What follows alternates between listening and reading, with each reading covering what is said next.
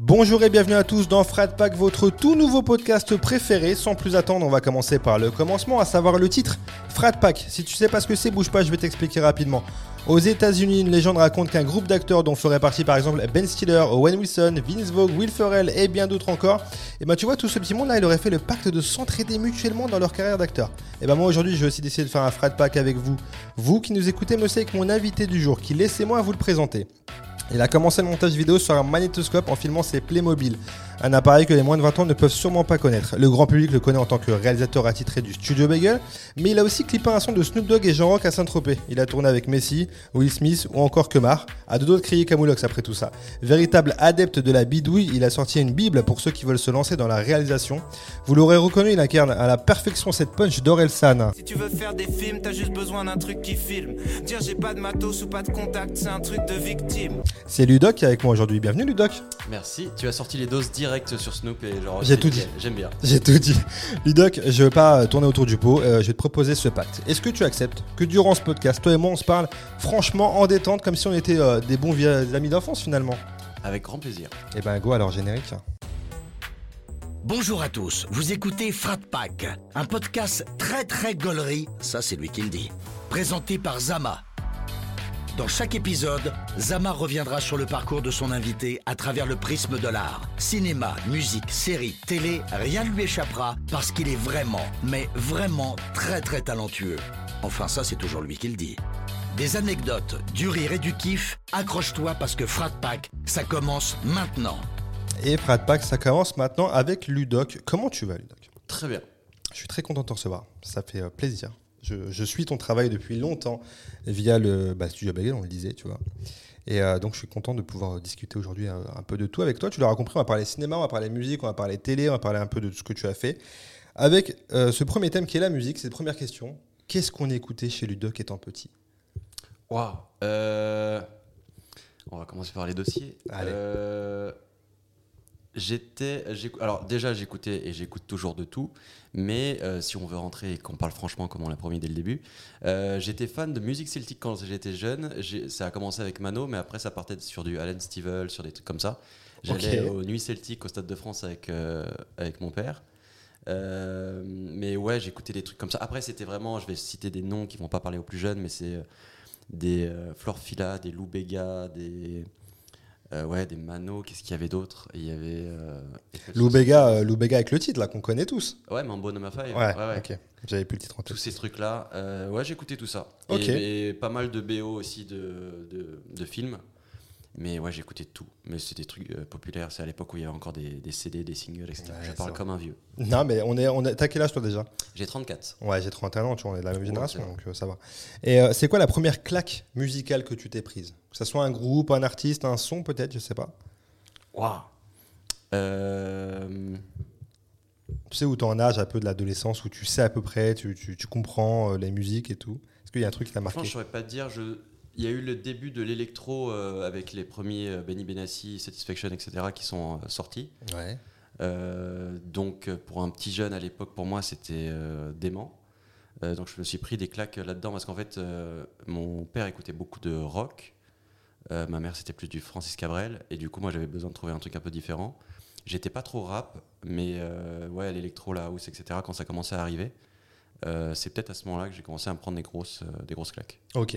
Ouais, c'est, ouais, ça a été un gros mouvement à, ce moment, à cette époque-là. Bah, ça a démarré, l'électro, mais ça a été. Bon, c'est quoi C'était déjà avant, mais ça a été commencé à être populaire, je crois, avec Benny Benassi. Ouais, j'ai l'impression, je crois aussi. Très bien. Euh, quel genre d'élève t'étais, toi, à l'école? J'étais plutôt bon, mais. Bah, je vais te citer une anecdote pour comprendre le personnage. En gros. En cinquième, je devais avoir les félicitations, mais on me les a enlevées parce que je foutais le bordel en classe. Donc en gros, euh, je me débrouillais bien, mais euh, j'étais dissipé et, euh, j'aimais bien faire des conneries.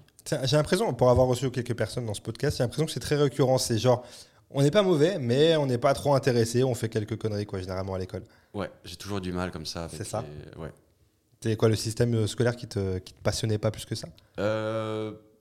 Peut-être, je sais pas, ma mère est prof, donc il faut pas que je dise trop de bêtises. D'accord, ok. Mais euh, je, je sais pas en fait, je, je, je sais pas, j'avais besoin de faire le con pour me pour m'affirmer ou euh, après j'avais euh, alors sans être, ça fait très prétentieux, mais j'avais un peu de facilité Et du coup, en fait, quand il fallait bosser, je bosse. Et j'ai fait la même chose euh, pour, euh, au lycée. Pendant toute mon année lycée, je devais avoir entre 7 et 8 de moyenne. Et au moment où, deux semaines avant le bac, je me suis mis vraiment à bosser et je l'ai eu. Donc, euh, bah, du coup, le reste du temps, euh, je faisais mes trucs à côté. D'accord, ok. Et t'as été, t'as été jusqu'où du coup au niveau des études? Euh, donc j'ai eu mon bac. Ensuite, j'ai commencé un BTS audiovisuel à l'écart que j'ai alors que j'ai abandonné dans le sens où j'ai arrêté d'aller en cours, mais je l'ai passé quand même pour assurer les parents. D'accord. Mais en fait, au bout de 6-7 mois, je, je tournais un peu en rond et, et en fait, en parallèle, je commençais déjà à faire des, enfin, j'avais commencé à faire des vidéos avant sur à partir du lycée, même à partir du collège, mais j'ai commencé à diffuser sur euh, sur des sites. Il n'y avait même pas encore YouTube et Dailymotion à l'époque, mais euh, à partir du lycée. Et en fait, euh, bah, j'ai eu mon bac en 2006 et en 2007, j'ai fait un clip avec euh, mon compère euh, Ludovic, euh, qui était un clip euh, sur Coxy euh, Garocon, Ouais. qui a fait un, un petit buzz à l'époque. Euh, et, euh, et du coup, ça m'a permis de commencer à être, à être connu, à- connu par le métier. On, a commencé à me proposer du boulot, etc. Avec Ludo, on a commencé à monter notre boîte, etc. Donc en fait, un an après mon bac, on, commençait déjà à me proposer des trucs. Et du coup, euh, vu que ça tournait un peu en rond euh, à l'écart, parce que bah, c'est une école privée, donc forcément, il y a des bons, il y a des euh, moins bons points, on va dire. C'est-à-dire que j'étais dans une classe où il y avait des gens qui étaient passionnés depuis tout petit, donc ça c'était trop bien, mais il y en avait qui n'avaient jamais touché une caméra, donc c'était un peu compliqué. Donc, euh, donc voilà, on va dire que je suis allé jusqu'au BTS, mais en vrai, on va dire que je suis allé jusqu'au bac euh, Ok, à 100%. ok, d'accord, très bien. Et euh, est-ce que c'est quoi les premiers tafs que tu as fait à part le- les trucs artistiques? Est-ce que tu as fait des tafs lambda, tu sais, de, tous les jours? Pour payer ma première caméra, j'ai bossé chez Picard et j'ai bossé chez Darty. J'étais au rayon caméra. Et je me souviens très bien, le premier jour, j'étais passionné. Tous les gens qui posaient des questions, je répondais comme un passionné. Ouais. Et le lendemain, c'était exactement la même question et ça devenait de plus en plus euh, relou parce que tu avais envie de dire venez au même moment poser les mêmes questions, mais euh, ça fait partie du jeu. Mais ouais, ouais, à l'époque, je me souviens, c'était des caméras euh, DVD. Enfin, ça, c'était soit disque dur, soit DVD. Il fallait je- que j'explique euh, la di- différence et tout. Mais ouais, j'avais bossé pour ça. J'avais bossé aussi au Parisien parce que ma tante était et est toujours journaliste au Parisien. Je bossais les, les soirs de vote et j'étais chargé d'appeler les mairies pour avoir les, les différents euh, Les décomptes, tout ça les résultats, etc. D'accord, pour, les, ok. pour les noter et tout. Mais ouais, j'ai fait ça. J'ai fait euh, euh, Picard, Darty, Le Parisien. J'ai aussi aidé un peu en assistant régie sur des shoots photos. Ok. Et voilà. Ok, très bien, très bien. Et du coup, tes milieux, euh, tes débuts dans le milieu artistique, tu en parlais, euh, c'est, euh, tu faisais des clips, si je dis pas de bêtises, à la base. C'est ça ton premier taf de réal, de réal ou pas? Payé, on va dire. Ah, même pas. Euh, je sais même plus par quoi. En, en gros, moi, j'ai commencé en faisant des petits courts-métrages. Mhm. Euh, des petits- d- à la base, des petites parodies, euh, des fausses bandes annonces, des petits trucs comme ça. Mais là, je parle, j'avais 15-16 ans. Euh, et après, en effet, en faisant le clip avec Ludo de Garocon, après, on a fait, on a fait d'autres parodies, etc. On s'est fait connaître comme ça. Et j'avais fait un clip pour un DJ français, Jérémy Decoste, de souvenir. Et euh, Universal l'avait vu et m'avait proposé à ce moment-là de faire un clip pour Sophie Elix Bextor. Ok.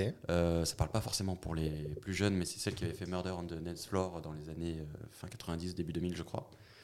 Et donc ça, c'était un de mes premiers gros projets en tant que réal. Mais avant, j'avais déjà monté ma boîte et j'avais déjà bossé un peu pour... euh, j'avais fait les portraits pour, pour Interville.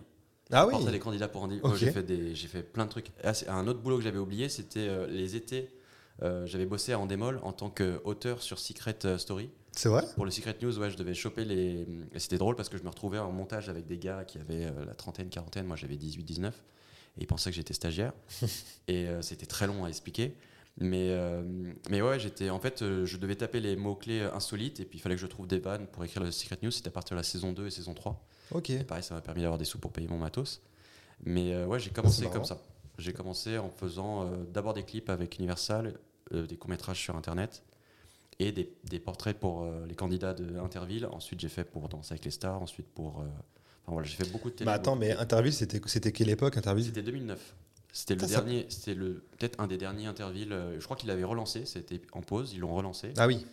Et, euh, et c'était 2009 Interville. ouais. D'accord, parce que dans ma tête, Interville, c'est vraiment euh, 90, quoi. Je me rappelais même plus que Ouais, ça ouais. existait aussi Bah, récemment. Ils l'ont relancé, euh, peut-être que c'était la seule relance, mais 2009, ouais, ils l'ont fait. D'accord, ok, ça marche très bien. Tu parlais de, de Ludovic, euh, un ami de- d'enfance, de, maternelle, si je Ouais. dis pas de bêtises, euh, avec ce- cette parodie de Coxy euh, qui a fait euh, 60 000 vues euh, sur Dailymotion à l'époque. Ouais, euh, le premier jour, le premier jour, ça fait au total, je crois que ça avait fait entre 8 et 10 millions. ouais. Mais le premier jour, parce qu'à l'époque sur Dailymotion, avais, nous on postait d'abord sur Dailymotion. C'est à l'époque où tous les créateurs postaient sur Dailymotion, avant que Google rachète YouTube et que YouTube propose de payer euh, les créateurs, où là il y a une énorme transition. Mais à l'époque, tu avais un système de motion maker où tu avais des gens chez Dailymotion qui sélectionnaient des vidéos pour les mettre en avant. Hmm. Il n'y avait pas encore d'algorithme et tout, c'était plus on met en avant des vidéos. Et du coup, en effet, le premier jour de Gare au Con, ça fait 60 000 vues et c'était une dinguerie pour nous. Bah ouais, c'est parce que c'est c'est énorme. Peut-être 60 000 aujourd'hui, ça paraît anodin. Enfin, c'est pas un gros score pour une première, mais c'est énorme à l'époque, comme Ouais. tu dis. Et euh, comment vous le vivez à l'époque? Parce que je pense que vous faites ça pour, pour, euh, pour vous marrer. Il n'y a pas de perspective Ouais. de, de continuer dans ce truc-là, j'imagine. Comment vous vivez Bah, ce truc-là? y a le, dans tous les cas, on voulait tous les deux euh, être dans ce métier, être réalisateur, euh, Ludo être acteur et aussi un peu réel parce qu'il réalise aussi. Mais en fait, à l'époque, on comprend pas trop. Je, je me souviens plus de. En fait, on était comme des enfants, on fait refresh, on regarde les, les commentaires, on regarde les vues, etc. Mais on se dit pas que derrière, ça va nous amener du boulot, en fait. En plus, Ouais. on se dit plus. En fait, parce qu'il y avait déjà eu ce truc-là, il y avait eu Camini avec Marly Gaumont euh, euh, quelques mois avant, parce que je crois que c'est la même période. Peut-être Max Boublil aussi. Enfin, il y avait tous ces trucs-là. Et du coup, on s'est dit, bon, bah voilà, là, on est un peu mis en avant et c'est cool. Euh, mais, euh, mais non, on se disait pas que derrière, ça allait amener. euh, Ouais, il n'y a pas de soupçon de ce truc-là. Et euh, vous, tu le dis, vous migrez ensuite sur YouTube, il y a Studio Bagel qui se crée. Tu, Ouais. co- co-crées ce Studio Ouais. Bagel? C'est ça En fait, le- la création de Bagel, c'est plusieurs personnes. C'est à la fois, en fait, à la base, c'est YouTube qui veut euh, lancer plusieurs chaînes originales, qui contacte Black Dynamite, qui était une production qui avait notamment produit Les Infidèles avec euh, Jean Dujardin. Ouais. Euh, à Black Dynamite, il y a notamment un producteur qui s'appelle Lorenzo Benedetti, qui entend parler de l'appel d'offres, qui en parle avec mes producteurs, donc à IDZ Prod, qui sont Julien et Mathieu. Euh, à eux trois, ils réfléchissent à comment combiner ça. Ils contactent aussi Axel Valivernet, qui était euh, le co-auteur et euh, co-réalisateur de Jérôme Niel, qui Mhm. s'appelait à l'époque La Ferme Jérôme. Et du coup, en fait, c'est un ensemble de entre ma boîte, moi qui, euh, qui du coup intègre le truc pour réfléchir, pour réaliser un peu le tout, réfléchir à la DA et tout. Et ensuite, on contacte les différents membres, on voit qui est chaud, qui n'est pas chaud, etc. Donc, euh, il n'y a pas un gars qui a créé le bagel, il y a plusieurs personnes. C'est déjà un collectif peu- en fait, avant même Ouais, de en fait, d'être on était déjà tous euh, très potes, en tout Ok. cas les comédiens. On avait déjà fait des apparitions chacun. Enfin, moi, j'avais aidé en tant que réal. Et on avait déjà cette envie de faire des. On faisait, on faisait déjà des vidéos dans notre coin ensemble, et déjà des feats, etc. Et là, c'était juste, ça permettait d'avoir un peu plus de budget pour faire des trucs un peu plus ambitieux, avec une prod, avec, euh, etc. Mais en soi, le- l'envie de faire un collectif existait déjà bien avant. Et c'est juste que là, on a eu l'opportunité, donc on s'est tous euh, chauffés. Et d'ailleurs, je le précise parce que tu l'as dit euh, dans une interview, j'ai- oublié le nom, je ne vais pas dire de bêtises, mais euh, on va le repréciser pour ceux qui ne savaient pas. Mais Bagel, ça vient euh, bien de McDo, du coup, tu l'as confirmé du c'est Bagel le- qu'ils avaient sorti à l'époque. C'est moi qui. Alors, c'est pas moi qui. En gros, quelques mois avant, il y avait une vanne récurrente de Kemar qui. parce que c'est l'époque où McDo. c'est triste de dire Stu Bagel vient de McDo, mais c'est ouais. un peu ça. Mais en gros, les McDo à cette époque, donc c'est 2012, avaient sorti les premiers bagels. Et euh, Marc arrêtait pas de dire allez ça part sur un bagel quand on allait au McDo etc. On avait même eu un, un tournoi de foot euh, organisé par PlayStation, on s'appelait la Bagel Team. Et en fait, au moment de chercher des noms, je cherchais euh, avec Axel, avec Lorenzo, avec Julien Mathieu et DZ, on cherchait un nom cool. Et Bagel revenait souvent, c'est la Bagel Team, etc. Donc j'avais gardé le mot Bagel. Et après, je cherchais un truc qui fasse un peu cinéma, qui fasse un peu colloque en même temps. Et au début, j'avais proposé Bagel Studio à Axel, qui avait dit Ah putain, c'est cool, mais viens, on fait Studio Bagel, ça a plus, ça a plus de gueule. Et c'est parti de là, en fait. C'est parti, ouais, tout simplement. D'un- délire, en fait. Ah, complètement, ouais. Ok. Euh, L'aventure, elle va durer euh, jusqu'à aujourd'hui. Là, d'ailleurs, ça fait, on est, ça fait 10 ans, on d'accord fait hein les 10 ans, justement. La semaine dernière, on tournait des trucs pour. euh, je sais pas si, si je peux le dire, il y aura un- il va y avoir une petite surprise pour les 10 ans. Ok, top. Eh, écoute, ça fait déjà 10 ans cette aventure, c'est un truc de ouf. Quel, quel, euh, quel bilan tu peux tirer maintenant euh, après 10 ans de, de Studio Bagel? Euh, bilan euh, mitigé dans le sens où c'est la plus belle des aventures de ma vie. Euh, genre, on a monté un truc avec des potes, ça a eu du succès, moi ça m'a apporté énormément, etc. Il y a eu un moment donné où ça a été un peu plus compliqué, peut-être à partir de la troisième, quatrième, cinquième saison, je dirais, parce qu'en fait, on a été racheté par Canal. Et ça, ça a amené beaucoup de choses bien, mais en même temps beaucoup de choses plus compliquées parce que forcément, ça devient. euh, les trucs bien, c'est que du coup, on est un peu plus encadré, on a un peu plus de moyens parce qu'on produisait pour Canal. Derrière, c'était extrait sur YouTube et tout. Donc, euh, et puis, sans Canal, pour être honnête, on n'aurait pas pu continuer non-stop comme ça parce que YouTube n'allait pas nous financer non-stop. Donc, ça, c'est la partie, euh, tous les avantages. L'inconvénient, c'est que du coup, ça a créé un peu une, sorte d'usine à gaz où tout d'un coup, euh, par exemple, la saison 1 sur YouTube, on a tourné, réalisé, monté certains sketchs et on se disait ah non ça finalement c'est pas assez bien on le diffuse pas ou alors quelquefois on avait du retard on pouvait pas diffuser le dimanche parce que la vidéo était pas prête et du coup on diffusait le lundi ou des trucs comme ça une fois qu'on arrive à Canal et qu'on est dans un univers télé bah, on peut plus se permettre ce genre de choses. On doit tenir des délais on doit tenir des budgets on... ça, enfin voilà ça s'est transformé un peu en usine à gaz et il y en a beaucoup forcément et dont moi qui ont, au bout d'un moment se sont dit euh, on est en train de rentrer dans une routine. On est en train de faire un peu toujours les mêmes choses et artistiquement euh, il n'y a plus trop d'évolution. C'est moins marrant et, euh, et du coup euh, bah, il y a eu un peu tout le monde s'est un peu un barré, peu, ouais. éparpillé à faire ses projets etc et du coup euh, le bagel a 10 ans mais en réalité je pense qu'il a duré peut-être 4-5 ans et qu'il y a eu un énorme trou de 3-4 ans Mhm. et là euh, Canal a relancé un peu la sauce euh, il y a un an euh, et c'est trop bien parce que du coup ça amène des nouvelles têtes, des nouveaux projets, etc. Là on va pouvoir faire les 10 ans et du coup euh, il y a une sorte de renaissance du bagel qui est assez cool. Mais du coup, euh, sentiment euh, partagé dans le sens où euh, ça a été trop cool le début, trop bien. Il y a eu un milieu un peu creux, un peu difficile. Et là ça revient euh, et c'est trop cool. Peut-être une pause nécessaire, quoi. Ouais, dans tous les cas, ouais.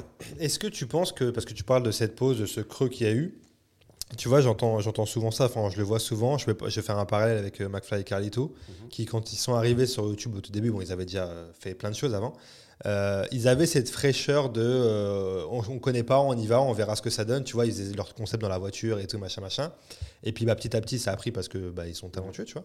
Et euh, il a commencé, je pense, à avoir un peu plus d'argent, d'être machin et tout. Ils ont fait des vidéos plus belles, on va dire, plus grosses, mais peut-être avec moins de spon- spontanéité, tu vois. En fait, il y a un moment donné, moi je m'en suis rendu compte et c'est à ce moment-là que je me suis euh, arrêté. Moi j'ai eu vachement ce truc de cycle. En fait, euh, à mes tout débuts, j'ai fait beaucoup de clips et au bout de deux ans, trois ans, j'étais dans un cycle où c'était toujours la même chose. Il n'y a plus d'autres de challenge, donc j'ai arrêté. J'ai fait beaucoup de télé, j'ai arrêté, je suis revenu sur le web. Et le bagel, je pense, en tout cas là je vais parler pour moi, mais je pense que ça a été le cas pour tout le monde. En fait, en effet, et je pense que c'est aussi le cas pour euh, d'autres gros youtubeurs, à un moment donné, tu rentres dans un confort professionnel, financier, et c'est un piège où à un moment donné, tu postes un truc et même si c'est pas bien, ça va cartonner. Et, euh, et du coup, euh, moi, au bout d'un moment, je me disais, mais en fait, est-ce que les gens aiment ou juste parce qu'ils sont très fans du truc Dans tous les cas, même si tu fais un truc, parce qu'on a fait des trucs pas bien, il faut le dire, il y a des moments, c'était pas fou, c'était pas méga drôle et tout. Ça fait partie du jeu. euh, on- quelquefois, on fait des erreurs, mais ça continue à faire des millions de vues, ça fait qu'on- ça continue à faire des millions de, des millions, des milliers de likes. Et du coup, tu te remets plus trop en question. Et je pense que mais c'est ça en fait que ça arrive. Moi je sais que c'est arrivé peut-être au bout de trois ans du bagel où d'un je me disais putain j'ai en termes d'art- artistique j'ai plus trop de challenge, je réalise toujours de la même façon, j'ai toujours les mêmes problèmes, toujours les mêmes bidouilles, toujours les mêmes trucs et tout. Et du coup euh, bah, tu commences à stagner un peu artistiquement. Mais tu as un confort financier à côté, donc tu as du mal à en sortir. Mm. Mais bon, au bout d'un moment, moi, je me suis dit, je suis jeune, j'ai encore des trucs à côté, euh, je, je stoppe. Et c'est pour ça qu'à un moment donné, j'ai calmé, fin 2015, j'ai calmé un peu le jeu euh, euh, sur YouTube, où je me suis un peu arrêté. Je me suis, j'ai essayé de me dire, ok, maintenant, je vais peut-être réfléchir à des formats nouveaux, peut-être un long métrage, etc. Et cette période-là m'a fait énormément de bien. Il y a une période un peu dépressive, un peu en mode, putain, je fais plus rien, Ouais, bah, c'est compliqué. Mais ça, je trouve ça ultra sain, en fait. Bah ouais, mais c'est peut-être c'est l'avantage d'avoir été un collectif parce que c'est peut-être difficile de se rendre compte de justement ce truc-là de quand tu es dans une parce que c'est propre à, à plein d'artistes, même pas que dans le YouTube, hein, même dans la musique, etc. Quand tu atteins un, un stade de popularité, comme tu disais, on peut, euh, c'est facile de faire des likes, etc.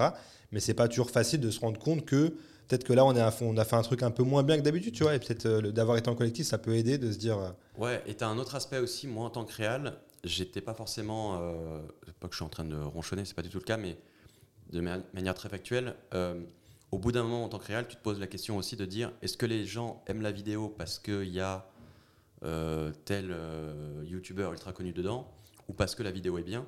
Ouais. Et du coup, au bout d'un moment, je me suis dit, j'ai envie de me mettre un peu en danger moi aussi et de faire des trucs moi-même sans qu'il y ait quelqu'un de connu dedans, Mm. et voir est-ce que ça marche. Et j'ai fait quelques vidéos qui n'avaient rien à voir. Euh, Je suis parti au Népal, j'ai fait une vidéo, elle a très bien marché. Et je me suis dit, si elle marche ou si elle ne marche pas, c'est soit à cause ou grâce à moi. Mais c'est pas parce qu'il y a tel gros youtubeur dedans. Ouais. Et euh, en tant que réel, au bout d'un moment, c'est aussi important de se dire, euh, enfin, de se poser la question de est-ce que j'ai du talent ou est-ce que je travaille avec euh, les personnes qui font. Ouais, c'est les gens qui font le Ouais, talent voilà. ou c'est aussi la réalisation qui contribue à ça, ça. quoi. Donc euh, le bagel, ça a été un ensemble des deux. Ça, ça a été trop bien, mais forcément, au bout d'un moment, tu te dis bon, maintenant, j'ai envie de voler de mes propres ailes et voir un peu ce que ça donne. Et euh, c'est pour ça que moi, à un moment donné, je me suis calmé, je me suis dit, je vais faire des trucs à moi. Et j'ai plutôt bien fait parce que derrière, ça a un peu euh, fonctionné. Euh, mais ouais, et je pense, après, c'est aussi comme tous les collectifs. Il y a eu ça avec les Robins des Bois, les Nuls, les Inconnus, où au bout d'un moment, forcément, tu arrives à court d'idées, où tu as fait le tour d'un truc, et puis c'est bien aussi de se poser, de faire ses trucs dans son coin, de mieux, se retrouver, parce que quand je disais que le bagel, à un moment donné, c'était un peu arrêté, il s'est arrêté euh, dans la forme euh, sur YouTube, mais nous, on est resté très très proches. On continue de faire des vidéos entre nous, mais pour les chaînes des copains. On, part- on continue de faire des soirées, des vacances ensemble et tout.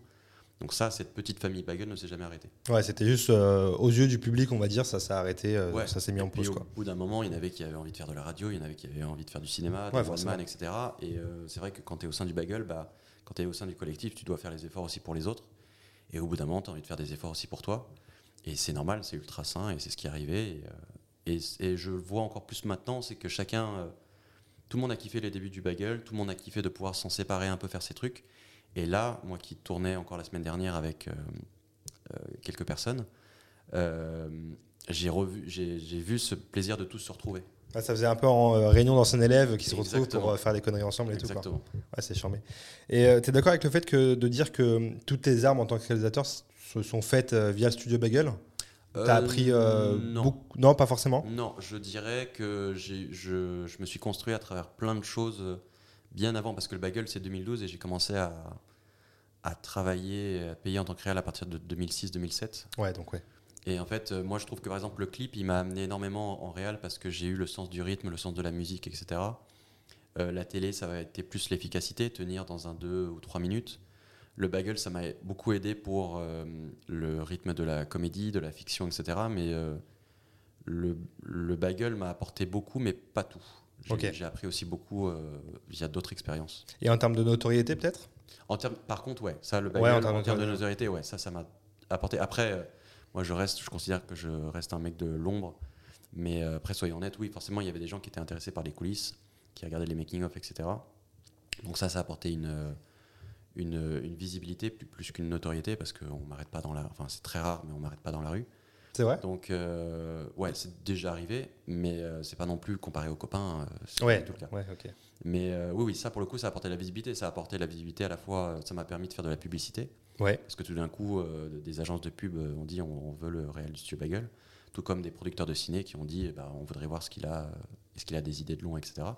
Donc ça, ouais, si j'avais fait que du clip ou que de la télé, ou que de la production exécutive avec ma boîte, euh, je, je n'aurais pas eu ces contacts-là ou j'aurais pas pu évoluer comme ça. Bah tu vois, c'est- ça me fait penser, je, je me demandais si justement le fait d'avoir été euh, connu du grand public, enfin du moins peut-être du milieu, via le bagel, donc via euh, le web, Ouais. ça, ça a pu te fermer des portes pour, euh, pour faire euh, autre chose euh, dans la pub, dans la télé, dans le cinéma. Tu Non, vois? ça m'a jamais rien fermé, ça m'a juste mis une étiquette pendant une certaine période de... euh, En fait, c'était ça, le, le truc difficile, c'est que faut se poser la question, quand on me contactait, je me posais la question, est-ce qu'on me contacte parce que j'ai du talent ou est-ce qu'on me contacte parce que je fais des choses pas mal pour pas cher?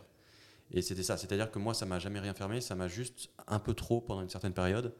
On me contactait parce qu'ils savaient que j'allais faire un truc pour pas cher, parce qu'ils voyaient ça sur YouTube, Ah ils oui. disaient, ouais, il a fait ça, il avait, il avait zéro budget, et pourtant ça a de la gueule. Et du coup, en pub, euh, il y avait ça un peu en mode, euh, bon bah voilà, euh, Ouais, ils ont, on va le prendre, ça coûte pas cher, ils Ouais. vont faire ça. le client il demande ça, on n'a pas beaucoup de budget, à qui on pourrait demander Qui pourrait faire un truc cool. Donc non, ça m'a jamais, enfin j'ai pas l'association, ou en tout cas je le sais pas, ça m'a. Tu l'as pas ressenti quoi, Non, du moins. honnêtement non. Ça t'a ça t'a ouvert. Et c'est quoi le, la- la- le plus gros truc que tu dirais que ça, qui a pu t'apporter le, le bagel? Est-ce que, je sais pas, un truc, euh, tu penses que tu aurais peut-être pas pu acquérir euh, ailleurs quoi? Euh, je dirais maintenant, euh, bah, ça m'a apporté un- une sorte de une mini réputation ou un nom dans le sens où quand je dis ce que, en fait, avant le bagel, quand je disais, euh, bah voilà, j'ai fait des clips, j'ai fait ça parler à personne, et là, euh, quand je dis bon bah j'ai réalisé des trucs pour le studio bagel, ça parle à pas mal de monde. C'est une carte de visite Ouais, c'est ça. On parle du, du studio Bagel. J'ai euh, j'ai un message d'un membre du studio Bagel pour toi. Je te propose de l'écouter. Ok. C'est bon? Ah, mon Ludoc, mon Ludoc, ton, ton talent n'est plus à prouver depuis le, le temps que tu existes et tous les projets incroyables que tu as fait. Mais euh, moi j'ai une question. Euh, quel a été pour toi ton plus grand projet entre la question de la fin et le clip de Snoop Dogg Quel avec bâtard. Jean Rock et Karl Lagerfeld? Allez, je t'embrasse et, et hâte d'écouter cette réponse. Bisous mon Ludoc. Donc c'est Baptiste Lorbert. Ouais. Euh, euh, Ah, il faut que je réponde. Belle Attends, question. Je, je mets la- Il faut que je situe le contexte. Vas-y, oui, c'est vrai, je c'est situe vrai. le contexte. Donc, euh, Baptiste Lorbert, qui est le créateur, fondateur, euh, la tête d'affiche du collectif 10 minutes à perdre, euh, avec qui j'avais commencé à faire des. On avait fait deux sketchs ensemble en 2011, qui était une parodie de 10 artistes, qui s'appelait 10 artistes, et une parodie de pubs de parfum, ça s'appelait les pubs de parfum, toutes con. Et, on se connaissait bien avant, mais c'est la première fois qu'on avait réalisé des trucs ensemble. Et, et du coup, l'année d'après, début 2012, le Grand Journal avait proposé. Ah, c'était l'après-bref, c'était très difficile de passer après-bref. Mais le Grand Journal avait proposé à Baptiste euh, de faire un programme court qui s'appelait La question de la fin. Donc, ça, c'est pour parler de qu'est-ce qu'est-ce que la question de la fin. Tout à fait. Euh, et euh, bon, je finis sur la question de la fin. Ça a été une belle aventure. Ça s'est- pas que ça s'est planté, mais je crois que ça n'a pas trop plu parce que l'univers de Baptiste, il est, euh, enfin même de 10 minutes à perdre, il est quand même un, un peu what the fuck, assez Mm. absurde. Et à une heure de grande écoute, euh, ça n'a pas trop fonctionné. Euh, donc c'est pour ça qu'il en parle comme si c'était un dossier. Il nous en a parlé d'ailleurs quand, je l'ai reçu ici, il m'en a parlé effectivement que c'était un, échec, hein, clairement, il l'a dit Ok, lui-même. Je donc, ne euh, je voilà. pas le dire, mais oui, oui, c'est. euh, bah, ça, a été, ça a mis du temps à ce que ce soit un échec parce que ça a quand même duré 2-3 mois au Grand Journal. Mais en effet, ça accrochait pas les gens. En fait, c'est là où je dis c'est super difficile de passer après Bref parce que Bref, c'était euh, incroyable, ça parlait à tout le monde, etc. Et là, on était sur un humour qui était un peu plus, un peu plus niche. euh, et, et Pour compléter ce que tu dis, excuse-moi, mais il disait même qu'au-delà de Bref, c'était même de passer après le, le SAV de Marie Fred. Ouais, exact. qui était là, qui était aussi un pic d'audience, il nous disait, et que, et que Bref, c'était un succès même plus digital via Facebook Ouais. que euh, à la télé à ce moment-là. Donc euh, c'est juste pour compléter ce que tu C'est vrai. En fait, tu passes après le SAV, bref, euh, bah, t'es attendu au Mm. tournant. C'est clair. Et je crois que personne depuis a réussi à faire un programme court au Grand Journal qui a eu du succès. Mm. Donc euh, voilà, on était attendu au tournant. Ça a été très difficile. On s'est quand même amusé. On a quand même fait des trucs qui étaient assez cool. Moi, en réel, c'est la première fois que je faisais un, un programme court pour le Grand Journal, donc c'était quand même assez stylé. Ouais, carrément. Euh, donc moi, je le considère pas comme un dossier. euh, comme il essaie de le faire croire. Donc, je- quand je vais répondre à sa question en disant euh, le, le projet le plus cool parmi les deux, c'était la question de la fin. Maintenant, parlons de l'autre. Ouais. En gros, pour situer le truc, on m'avait proposé, on m'a dit, c'était quelques années avant, on me dit, c'est à l'époque où je faisais beaucoup de clips, on me dit, Ludoc, est-ce que tu veux réaliser un clip pour Snoop Dogg? N'importe quel réal dirait oui. Et après, on me dit, bah, écoute, c'est- il y a Jean Rock qui a fait un son avec Snoop Dogg. Et à ce moment-là, tu te dis, bon, c'est un peu bizarre, mais pourquoi pas Et en fait, de fil en aiguille, je me suis retrouvé à. En fait, ça a commencé comme ça. Ensuite, on m'a dit, c'est euh, parce que Jean Rock avait fait un album avec tous ses copains qui allaient au VIP. Euh, il y avait euh, Florida, il y avait Cat Luna, il y avait, voilà, c'était improbable. Et en fait, euh, j'ai compris entre temps qu'il y avait une, émission de télé-réalité qui suivait Jean Rock, donc je me suis retrouvé dans une émission de télé-réalité sur Énergie 12. Il faudrait que je retrouve les images, c'est quand même assez incroyable. Ah ouais, carrément. Et, euh, et du coup, je me suis retrouvé à aller à Saint-Tropez à filmer un clip pour Snoop Dogg. À un moment donné, euh, en fait, c'était c'était un clip donc, qui s'appelait Saint-Tropez, je crois, de souvenir. Et Jean Rock voulait mettre, parce que Saint-Tropez, c'est sa ville. Et euh, Jean qui est passionné par sa ville, voulait vraiment tout mettre. Il voulait mettre sa famille, il voulait mettre le VIP, il voulait mettre ses potes, etc. Et notamment euh, Karl Lagerfeld. Mhm. Et du coup, je me suis retrouvé à improviser une scène euh, avec un fond vert portatif qu'on a mis euh, au Sénéquier, qui est un, un resto qui donne sur le petit quai de Saint-Tropez. Et on a improvisé, improvisé une scène donc, où c'est Jean Rock qui se retrouve face à Karl Lagerfeld dans une ambiance de paradis. Et, euh, et en fait, quand le. Et, à l'époque, je disais, bon, c'est marrant, euh, on fait ce truc, euh, c'est- cool parce que tu fais un clip pour Snoop, pour Snoop tu croises Karl Lagerfeld. Ouais, je, rentrais, je rentrais au VIP room, j'étais en claquette chaussettes et, et je passais devant tout le monde, les gens comprenaient pas, mais bon, j'étais le bienvenu. Donc sur le moment, voilà, c'était cool. Sauf qu'au moment où c'est sorti, bah, c'est devenu. euh, un pas, ça n'a pas été un bad buzz, mais c'était la risée, quoi. C'était, Ouais. tout le monde se moquait de l'accent euh, de Jean Rock parce qu'il dit Is this paradise Tout le monde disait c'est complètement improbable. Et du coup, pendant longtemps, je disais pas que c'est moi qui l'avais réalisé, et maintenant je l'assume totalement. Ouais. Mais ouais, ça a été un mini dossier, mais en fait, je trouve ça mignon, et Baptiste en fait des caisses comme d'habitude. mais, euh, mais voilà, c'était juste pour remettre le contexte. Donc c'est quand même euh, la minute, de, la, minute de- la, la- La question de la, la fin. question de la fin, excuse-moi, qui. euh, Mais d'ailleurs, juste pour revenir sur Snoop, je me suis quand même retrouvé, et ça il y a eu des photos, à un- parce que Snoop était, au bout d'un moment, c'était complètement en roue. C'est-à-dire qu'il arrive, déjà, il a deux heures de retard, on filme une scène devant la gendarmerie, et je me souviens d'un truc, à un moment donné, on monte dans les hauteurs pour avoir une vue sur Saint-Tropez, je fais un plan serré sur Snoop, et il y a son agent qui me dit à l'oreille, on fait jamais de plan de Snoop tout seul, on met forcément des filles à côté, donc j'élargis un peu le plan et on rajoute euh, des mannequins à côté. Et après, c'est parti en couille, ils sont descendus, ils ont vu que ça jouait à la pétanque, et je me suis retrouvé, du coup, à filmer, et c'est dans le clip, et c'est du coup aussi dans les journaux, euh, filmer Snoop Dogg qui est en train de jouer à la pétanque avec Jean Rock à Saint-Tropez, et il y avait des paparazzis, des journalistes et tout, et du coup, le lendemain, ça faisait les gros titres de Nice Matin ou je sais plus quoi, en mode euh, Snoop fait de la pétanque à Saint-Tropez. Et je crois qu'on me voit dans le fond, je suis en Bermuda dégueulasse, en train de, de cadrer. C'est improbable. Voilà, c'est improbable, mais c'est assez drôle. c'est grave, carrément. Putain, c'est, c'est- ça, c'est dans ton CV, ça. Ouais, Snoop euh, qui, joue, euh, qui fait de la pétanque. filmé Snoop à la pétanque. De ouf. Écoute, Ludoc, on va faire euh, notre premier petit jeu, si tu le veux bien, Vas-y. où le concept, le concept est très simple. Question pour un réal. C'est Ok. question pour un champion. Et je te fais deviner un réal et tu vas devoir le, le deviner le plus rapidement possible. Je vais te le décrire et euh, bah, à toi de deviner euh, de qui il s'agit. Ça peut être des réals euh, américains ou français. Ok. Alors, premier réal à trouver. Tu peux m'interrompre dès que tu, dès que tu, penses avoir trouvé. Je suis un réalisateur né dans le Tennessee, âgé aujourd'hui de 59 ans. Je compte 10 films en tant que réal à mon actif et tout autant de classiques. Ok, c'est bon.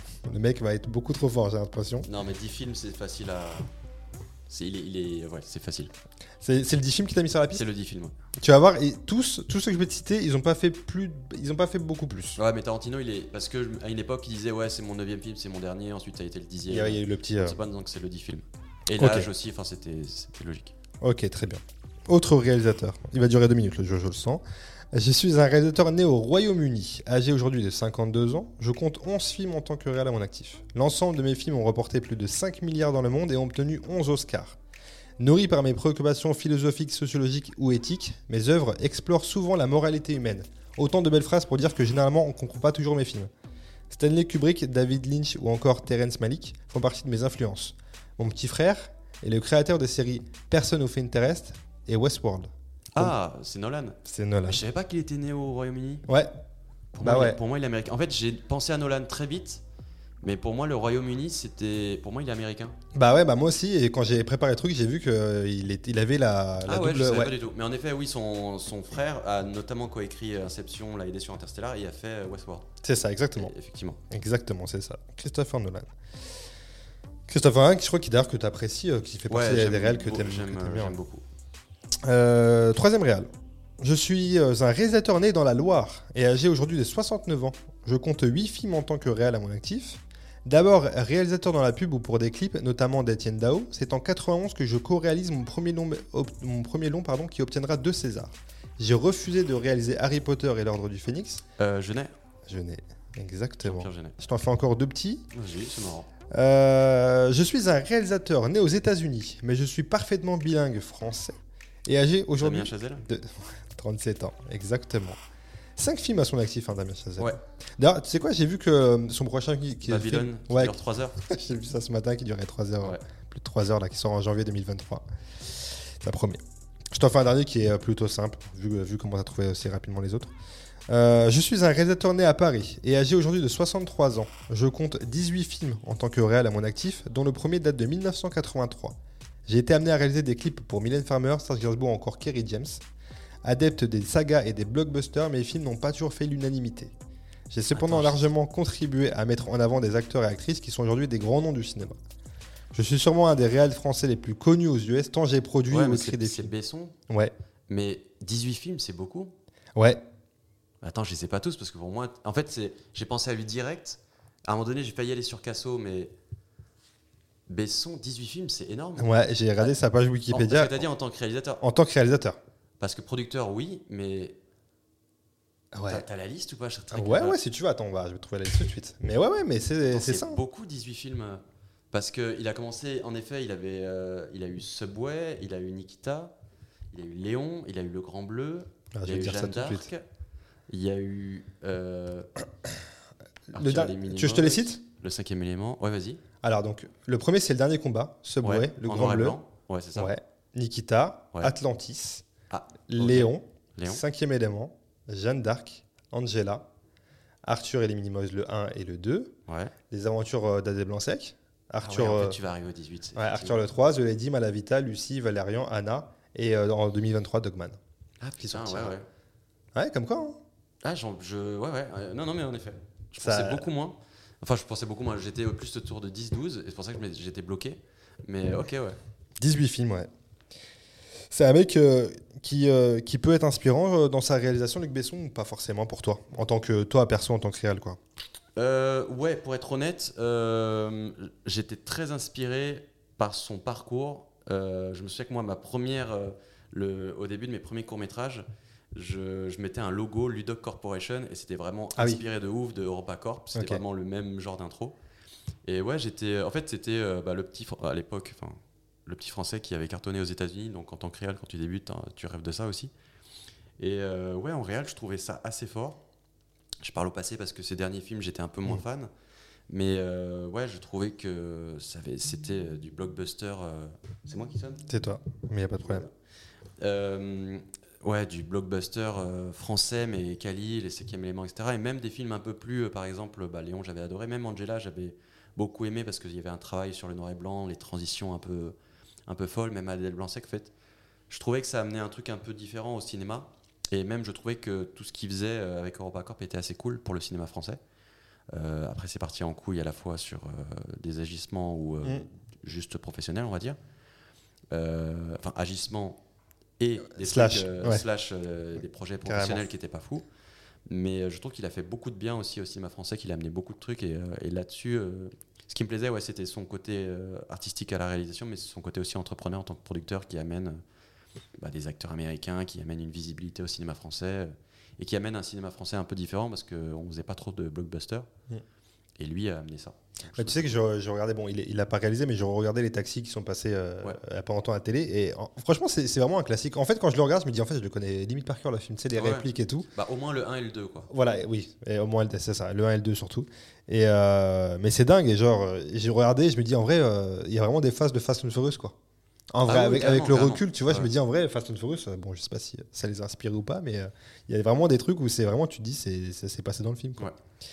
Euh, on parle de cinéma. Aujourd'hui, avec les plateformes Netflix, Amazon, etc., ça prend beaucoup de place dans nos vies. Euh, les films, les séries euh, sont de plus en plus quali. Il y a beaucoup de budget maintenant qui se fait. Il y a des grands réels qui font des films sur ça. Est-ce que quand on est réel, ça fait toujours autant rêver de se dire on va sortir un film sur grand écran ou pas forcément? Ah, c'est intéressant parce que j'ai eu cette réflexion récemment. Moi, en tant que réal, quand j'étais jeune, je rêvais que d'une chose, c'était de faire un film au cinéma. Et aujourd'hui, je n'ai plus ce rêve, dans le sens où aujourd'hui, mon objectif, c'est plus de faire un long métrage et qu'il soit vu. Et j'ai l'impression que aujourd'hui, avec ma, mon style de réal, etc., et le fait que j'aime bien faire de la comédie d'action ou du film de genre, etc., j'ai plus de chances qu'il soit financé et vu sur des plateformes qu'au cinéma. Ok. Euh, en tout cas en, en France. Et du coup, euh, mon rêve de faire du cinéma, en fait, je me dis le cinéma, c'est- une salle, mais en fait, euh, le plus important, c'est que les gens re- regardent le film. Et surtout aujourd'hui, où j'avais vu un article comme ça, je crois que c'était sur Variety aux États-Unis, qui posait une question assez intéressante, qui disait si aujourd'hui un film, alors c'était une, une question et un sondage post-confinement, et ça c'est très important. Une question qui disait si aujourd'hui un film sort, vous préférez le regarder euh, sur une plateforme chez vous ou au cinéma, et 85% des gens disaient chez moi. Ok. Parce qu'aujourd'hui, euh, bah, les gens, ils ont euh, la fibre, ils ont des grands écrans, ils ont une sono de ouf, etc. Ils peuvent regarder le film à l'heure qu'ils veulent. Il y a pas. euh, récemment, je suis allé voir Novembre, et en fait, j'ai pas du tout apprécié. Enfin, j'ai apprécié le film, mais j'ai pas apprécié la séance parce que derrière moi, il y avait des, deux personnes qui ne faisaient que parler. Ouais. Et tu vois, ça donne moins envie d'aller au cinéma, euh, surtout quand tu te dis, bah, en fait, chez moi, j'ai quasiment, alors pas j'exagère, pas les mêmes conditions, mais en vrai, je mets le film à l'heure que je veux, j'ai pas besoin de m'habiller, de faire Mm. 15-20 minutes de marche, j'ai pas besoin de payer très cher, j'ai pas des gens qui bouffent des pop-corn ou qui parlent à côté et tout, donc euh, je consomme beaucoup plus sur les plateformes, et c'est triste, hein, parce que je suis un cinéphile, euh, enfin, j'ai toujours été au cinéma quand j'étais petit, mais aujourd'hui, je consomme beaucoup plus sur les plateformes qu'au cinéma. Et du coup, en tant que réal, je me dis plus, euh, aujourd'hui, j'ai plus envie peut-être de faire des, fi- des films pour les plateformes que pour le cinéma, parce que le cinéma, aujourd'hui, c'est très euh, compliqué pour un premier film. Et je pense que j'aurais peut-être plus de liberté sur une plateforme euh, dans le style que je fais, en tout cas. D'accord. Donc si ton premier long sort euh, sur une plateforme, ça te tant qu'il est vu, euh, tant qu'il est accessible Moi, aux le, gens. plus, le plus important, c'est de faire un truc qui soit vu, en fait. Ok. Donc après, s'il y a plus de chances que ce soit au cinéma, let's go cinéma. Si c'est plus de chances que ce soit sur Netflix, c'est Netflix. On parle de cinéma. Tu penses que le cinéma encore, euh, t'es pessimiste ou pas pour le cinéma, pour le pour l'avenir? Je vais dire ni pessimiste ni optimiste, je dis réaliste. Je pense que le cinéma ne va changer et que en fait on se déplacera dans les séances pour les films événements qui ont une expérience cinématographique dans le sens où on va aller voir des euh, Avengers, des Star Wars, des Astérix et Obélix pour citer des films français, des films euh, où vraiment tu as une expérience de salle Mais les films euh, un peu plus, euh, peut-être les comédies sociales, les films d'auteur, les films à plus petit budget, euh, vont avoir de plus en plus de mal, euh, je pense, à, à être diffusés euh, au cinéma parce qu'il va y avoir de moins en moins de gens qui vont aller au cinéma.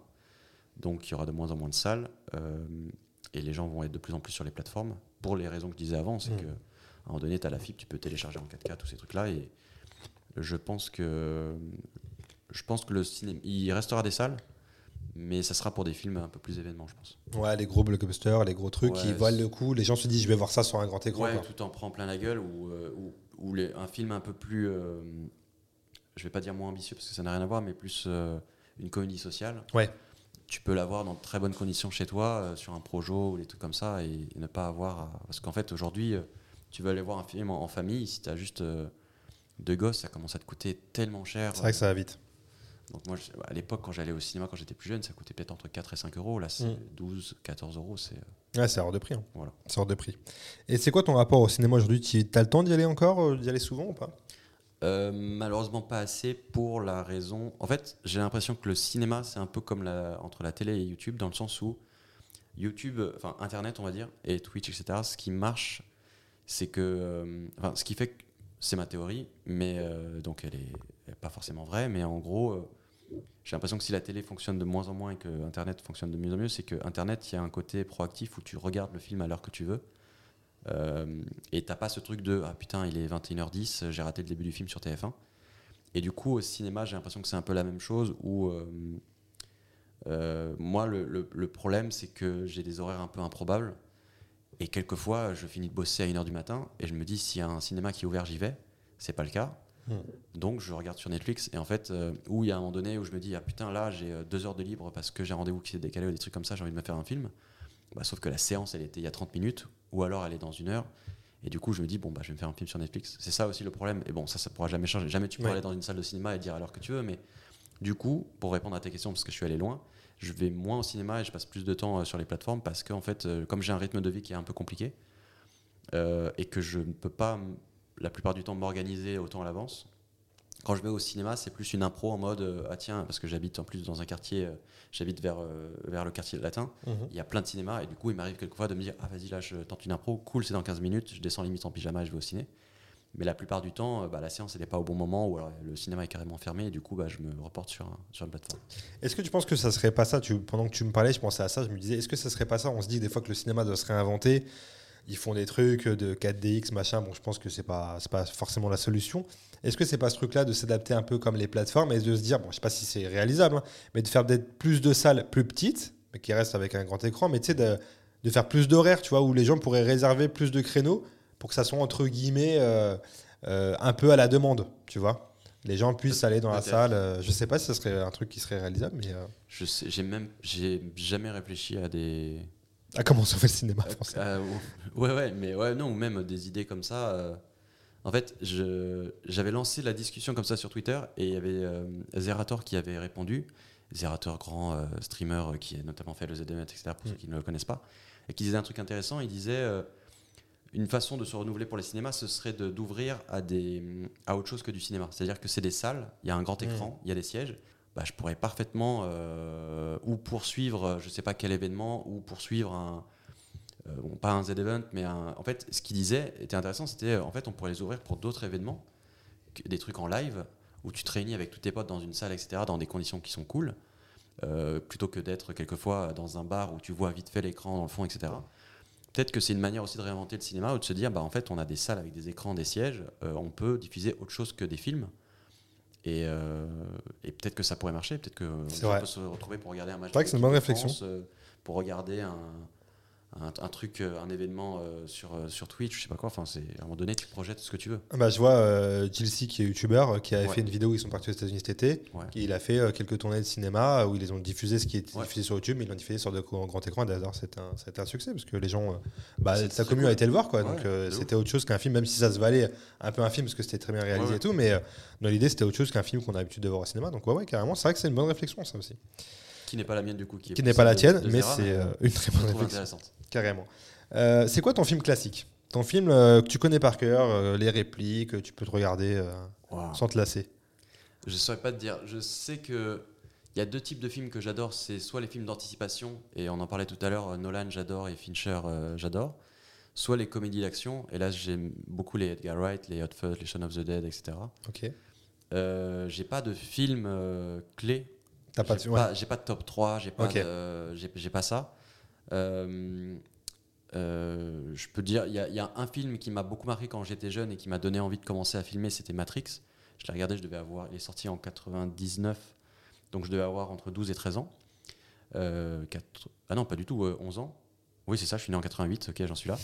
Euh, et les- ça m'a donné envie de. Ça a été mon premier rapport au- à, la- un scénario un peu, un peu fou, un peu mindfuck, avec plein d'effets spéciaux et tout, donc euh, première bidouille, etc. Donc je me suis beaucoup renseigné. Donc ça a été un de mes premiers films un peu. qui m'a un peu lancé en Ok. mode, Ah, j'ai envie moi aussi de faire euh, des effets un peu à la Matrix. Euh, mais après, j'ai pas de. Non, non, je peux te citer en effet des réals. J'ai adoré euh, une période de Genet euh, avec en effet ces films, c'est Delicatessen, c'est Amélie Poulain, même euh, Long Dimanche de fiançailles, Ouais. cet univers, etc. Tout comme j'ai adoré un Yann Kounen sur un 99 francs. Là, je vais citer que des Français. Euh, parce qu'on a quand même euh, des tueries. C'est vrai. Euh, un, un clapiche pour tous son- ses films sur le rapport sur la jeunesse, que ce soit Le Péril Jeune, que ce soit L'Auberge Espagnole, etc.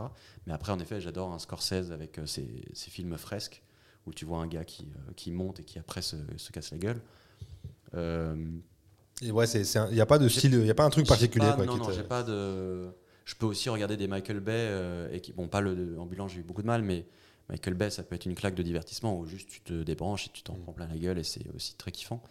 Euh, parce que je sais que j'ai j'ai des gimmicks un peu de réal aussi, un peu à la Michael Bay par moment. Euh, ou à la Edgar Wright quand je vais faire des plans euh, un peu serrés, ou enfin des, des effets de transition.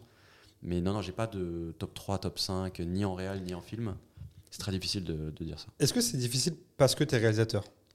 Tu penses Parce que tu, Non. tu sais ce que c'est que le métier de réal et que. Non, par exemple, c'est plus que c'est difficile de, de trouver un. Parce que comme j'aime un peu de tout, euh, j'adore la comédie d'action et l'anticipation, comme je peux adorer euh, un film historique, D'accord. tu ne trouveras jamais un film qui, euh, qui résume tout ça. Oui, parce que vu que c'est des genres différents, tu peux pas forcément les, ouais, les ouais, comparer, dire lui, c'est ok, d'accord. J'adore les, j'adore les films. euh, je peux adorer un Interstellar, un Inception, un Memento. Euh, tout comme je peux adorer euh, les films des As, les, euh, les Hot Shots, les, les Y a-t-il un pilote dans l'avion Ouais, c'est complètement différent, que ouais. C'est impossible de te faire un, Pas comparer. top 3, ouais. Ok, très bien. Là, je vais parler à Ludoc, le, le réalisateur. Qu'est-ce que tu penses des Marvel? Je trouve que c'est c'est par rapport au débat de Scorsese qui disait est-ce que c'est du cinéma et tout? C'est ça. Moi, je trouve que c'est du cinéma. Après, moi, je regarde pas tous les Marvel. Moi, je en fait, j'ai du mal avec les films de super-héros quand c'est dans des euh, univers qui sont vraiment trop différents d'une autre. C'est-à-dire que quand je regarde un, je peux beaucoup aimer l'univers d'Iron Man, de Spider-Man parce que ça colle quand même à une certaine réalité. Gardien de la galaxie ou euh, ou d'autres qui ou euh, Thor. euh, là, j'avoue, j'ai du mal, je les regarde pas parce que c'est trop loin. En fait, à un moment donné, quand il y a trop d'univers, moi, j'ai mes univers différents, ça va peut-être être l'univers de Star Wars, mais après, je me dis, après, il y a trop de planètes, il y a trop d'univers, j'ai trop du mal à, associer tout ça. Donc, moi, ce que j'aime beaucoup avec Marvel, c'est le, c'est la hype que ça crée. C'est-à-dire que moi, quand j'ai vu euh, Avengers euh, Endgame et Infinity War, j'avais pas forcément vu tous les Marvel, les autres Marvel avant, mais j'étais quand même hypé de ouf. Et je trouvais que c'était la première fois pour l'expérience euh, cinématographique. J'ai pas eu les mêmes émotions que si je vais regarder euh, un, un Spielberg, un Scorsese ou, D'accord, ou ok. autre. Mais par contre, il y a une hype quand même du divertissement que je trouve folle. Euh, de, quand je suis allé voir le Spider-Man et que euh, et qu'il y a les deux autres qui arrivent, bon c'est plus un spoil Non, aujourd'hui. non, c'est bien, c'est pas- Et je me je me, je me suis pris une petite claque en mode ah putain je suis ultra hypé quoi. Ouais. C'est euh, comme Ouais, c'est tout ce que ça véhicule. euh, Ouais, ouais, c'est ouais. comme quand tu regardes le nouveau Star Wars qui arrive, t'es un peu hypé, bon tu peux être déçu si c'est pas bien et tout, mais t'as un petit truc de nostalgie euh, d'enfant. Donc pour la hype et pour cette expérience cinématographique qu'on partage dans la salle, ou quand il y a les deux autres Spider-Man qui arrivent, t'as toute la salle qui est en mode comme des oufs, ou Mm. quand t'as je sais pas quel gars de Thor qui arrive dans Infinity War de nulle part et tu dis ah putain il est là, ou euh, Captain Marvel je crois qui arrive à la fin. Enfin, t'as un truc dans la salle, donc pour moi c'est aussi du cinéma de voir un truc divertissant, de kiffer tous ensemble, etc. Comme, comme, comme quand tu regardes un Game of Thrones et que t'es tous avec tes potes et que Mm. donc pour moi c'est du cinéma, c'est différent, mais euh, mais ça amène quand même un truc très cool. D'accord, donc toi, tu- pour toi, tu, tu- Ah, tu valides moi, tant que. aucun euh, aucun problème. Très bien. On va faire une petite pause avec euh, un autre membre du Bagel qui voulait te, te passer un petit message. Très bien. On l'écoute. Coucou la petite, c'est la Razou. J'espère que tu vas bien. En tout cas, je tenais à dire que c'est euh, un des réalisateurs les plus doués avec lesquels j'ai bossé. Il est inventif, c'est un génie de la technique. Vraiment, le mec, il peut te faire croire que tu es dans un hélicoptère alors qu'on était dans un couloir. Et je sais qu'il sait de quoi je parle. Et euh, non, c'est un des meilleurs réalisateurs euh, techniques qui existent. Et puis en direction d'acteur, euh, c'est un des meilleurs réalisateurs techniques qui existent. Kevin Razi. Kevin Razi, oui, tout à fait. La Razou, comme il s'appelle. Exactement. La- Une réaction à ce, Euh, message, pas bah, forcément. non, non, c'est adorable. En effet, je vois de quoi il parle parce qu'il y a eu beaucoup, beaucoup de. En fait, au Bagel, il y avait va- vachement ça. Au bout de, au bout d'un moment, ils ont compris que j'adorais faire des bidouilles. Et surtout, moi, je leur disais, les gars, euh, l'intérêt de faire des vidéos au studio Bagel, c'est justement de faire des trucs qui paraissent un peu plus ambitieux et que vous ne pourriez pas faire sur votre chaîne parce que pas les moyens et euh, ou pas euh, le, tout l'enc- l'encadrement réel, etc. Donc, je leur disais, écrivez, écrivez le, ce qui vous fait kiffer. Et moi, je trouverai des bidouilles. Et du coup, et en effet, au bout d'un moment, ça devenait un jeu de. Ils écrivaient des trucs improbables pour voir un peu si j'allais pouvoir le réaliser. Et on trouvait toujours des vidéos. Et là, il cite un truc, par exemple, il y avait une scène.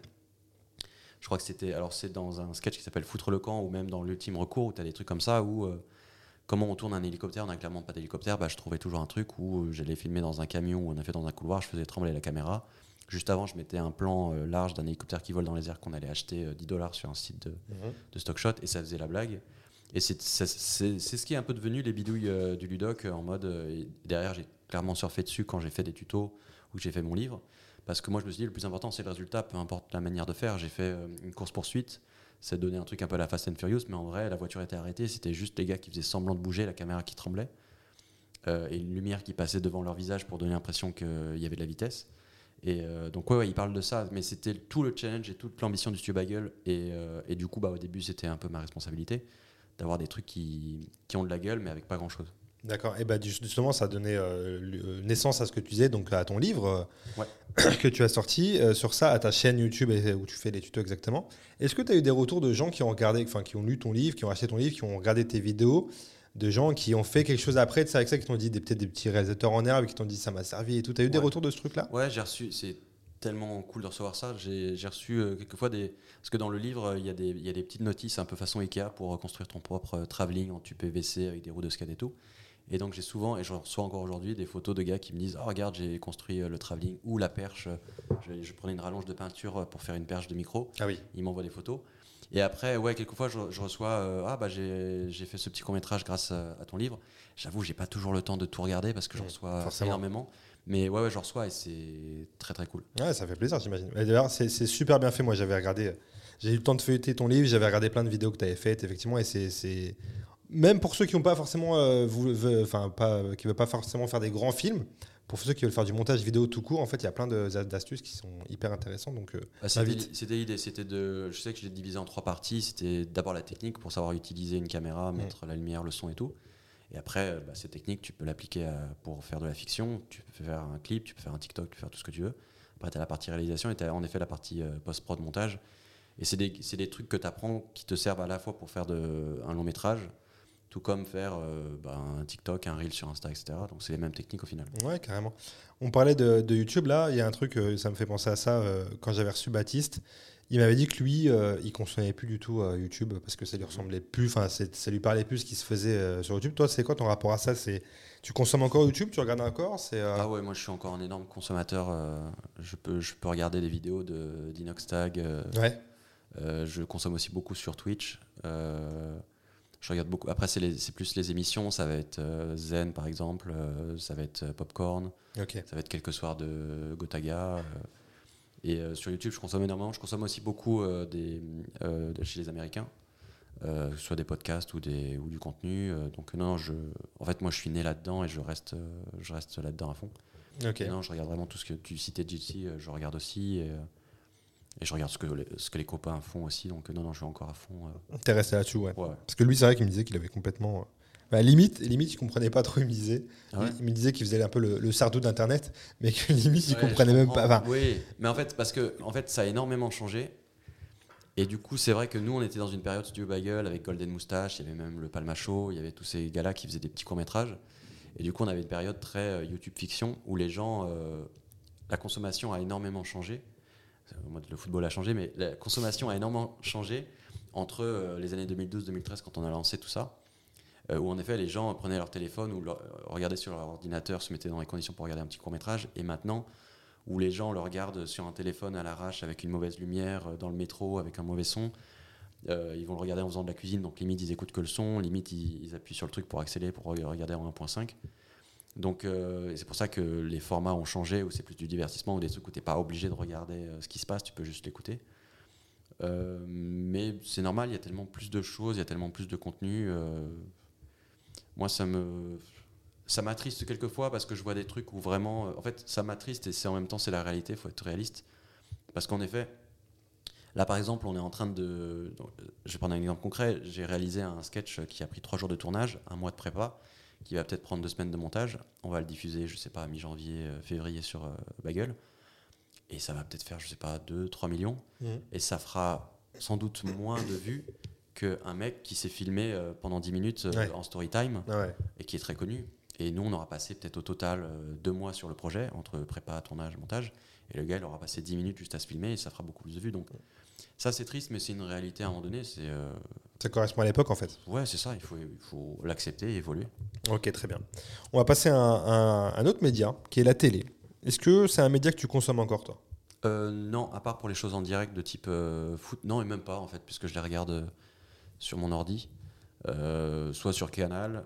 Bah, Enfin, du coup, oui, je consomme la télé sans la consommer, dans le sens où je vais regarder un match de foot sur MyCanal. Ouais. Et après, bah, la Ligue 1 sur Amazon, mais non, la télé, je regarde. J'ai pas de télé chez moi. Et euh, non, je regarde euh, rien. À la limite, euh, un- non, même pas de replay en fait, je- parce que je regarde tout en, en- à la demande. D'accord. Donc ouais, il y a pas, y a, y a aucune, ouais, parce que si t'as pas la télé chez toi, il y a aucun programme que tu peux Non. regarder en, en fait, direct. c'est- pas. euh, je trouve qu'elle est. Après, c'est le discours habituel, hein, mais je trouve qu'elle est trop formatée en fait. Euh, en fait, on peut, faire, on peut voir vraiment la différence avec. on peut citer Popcorn de Domingo sur Twitch. Ouais. Il reçoit des invités, ils prennent le temps parce qu'eux, ils n'ont pas d'horaire à respecter. S'ils terminent à 22h30, 23h, c'est pas trop grave. Tu as le temps de, de discuter avec l'invité, de voir un peu ses avis et tout. La télé est tellement formatée que les gars, ils viennent, ils répondent à deux questions, ça dure trois minutes. Après, il y a une pub télé, après, ils doivent passer sur un truc et tout. Et du coup, je sais pas, je trouve a, c'est moins. euh, ça m'intéresse un peu moins. Et puis les gens qui vont à la télé, ils vont uniquement pour de la promo. Donc, euh, c'est jamais très euh, authentique. Et je sais pas, ça me parle. Ça me parle, Ça te parle pas, ouais. Est-ce que tu penses que la, la télé, les mentalités en télé ont euh, évolué par rapport à Internet? Est-ce que tu penses qu'ils ont pris pense- conscience de, ouais, de ouais. la place que ça peut prendre Internet, euh, ce qui fait euh, Je pense que maintenant, comparé à ce qu'on a pu, euh, nous on a connu l'époque où il y avait une Natou qui, euh, Nat qui était invitée à On n'est pas couché et qui se faisait détruire, ou euh, le fameux Squeezie Ardisson, qui était insupportable à écouter. Je pense que depuis, et c'est une petite revanche pour tout le, le web français, ça c'est trop cool, depuis entre tout ce que les gars ont pu, que ce que soit nous avec le bagel, avec les fictions qu'on a pu créer, que ce soit euh, Squeezie, notamment avec le GP Explorer ouais, récemment, carrément, ouais. tous les projets, même un popcorn, etc. euh, je, je pense que depuis, on a prouvé qu'on savait produire des choses de qualité que les gens regardent. Et, euh, et voilà, en tout cas par rapport à la télé. Très bien. Est-ce qu'il y a une, une émission qui t'a marqué quand tu étais jeune? Tu consommais la télé quand tu étais À- plus à la jeune? télé? Ouais, la télé, ouais. Ouais, je consommais un peu plus parce que j'étais euh, chez, euh, chez mes parents ou chez mes grands-parents en vacances. Donc euh, bah, je regardais les trucs habituels des grands-parents. On, se matait, euh, on se matait Fort, on se matait Fort Boyard. Ouais. On avait un délire aussi en famille. Alors je me dis, soit on est complètement fou, soit c'est drôle, mais on, on regardait à l'époque le catch. Je crois que c'était le vendredi soir sur Canal Plus Vert. Ok. en famille parce que c'était complètement débile, donc ça on regardait. Qu'est-ce qu'il y avait d'autre qu'on pouvait regarder? Moi avec mes grands-parents, on regardait les Navarro, les Amicalement Vôtres ou les trucs comme ça, D'accord. vraiment à l'ancienne. Euh, et d'autres émissions. Je regardais beaucoup Les Enfants de la télé avec Arthur, Ah j'aimais oui. bien parce que il recevait euh, plein de gens que j'aimais bien, il y avait des casseroles, ça se cherchait, puis ça partait en couille.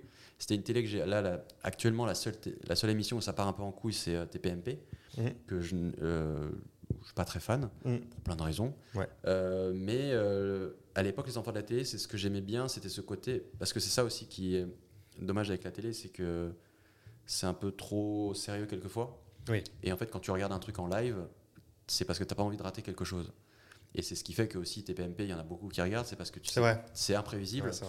Alors on peut en dire du mauvais, du, pas mauvais et tout, mais euh, le truc qui est sûr, c'est que euh, en fait, par exemple, euh, quotidien, une- tu peux le regarder en replay, tu vas rien rater. Alors que TPMP, tu, tu te dis, il peut se passer un truc, il faut être là, il faut le regarder. Et j'avais ça avec les enfants de la télé. Je suis pas en train de dire qu'il faut regarder TPMP. Non, non, mais on a compris. mais C'est le, truc du direct qui fait que. voilà, les enfants de la peux- télé, euh, moi je me souviens de moments cultes avec Eric Ramsey qui pètent Ouais, un câble. Et toi, tu le vois, c'était le vendredi soir, je crois. Et c'était trop drôle. Et le, Mm. le- le lendemain, t'en parles avec des potes, etc. Et c'était c'était trop bien. Donc, ouais, non, je regardais ça de souvenir, je, je regardais ça, mais pas, trop, mais pas plus. Ok, très bien.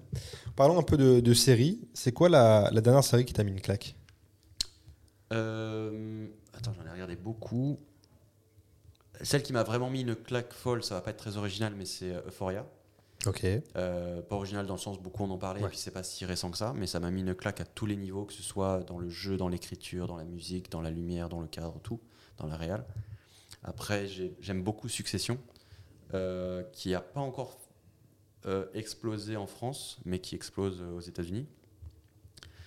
J'ai beaucoup aimé. C'est HBO Succession? Succession, ouais, c'est ça. Ok.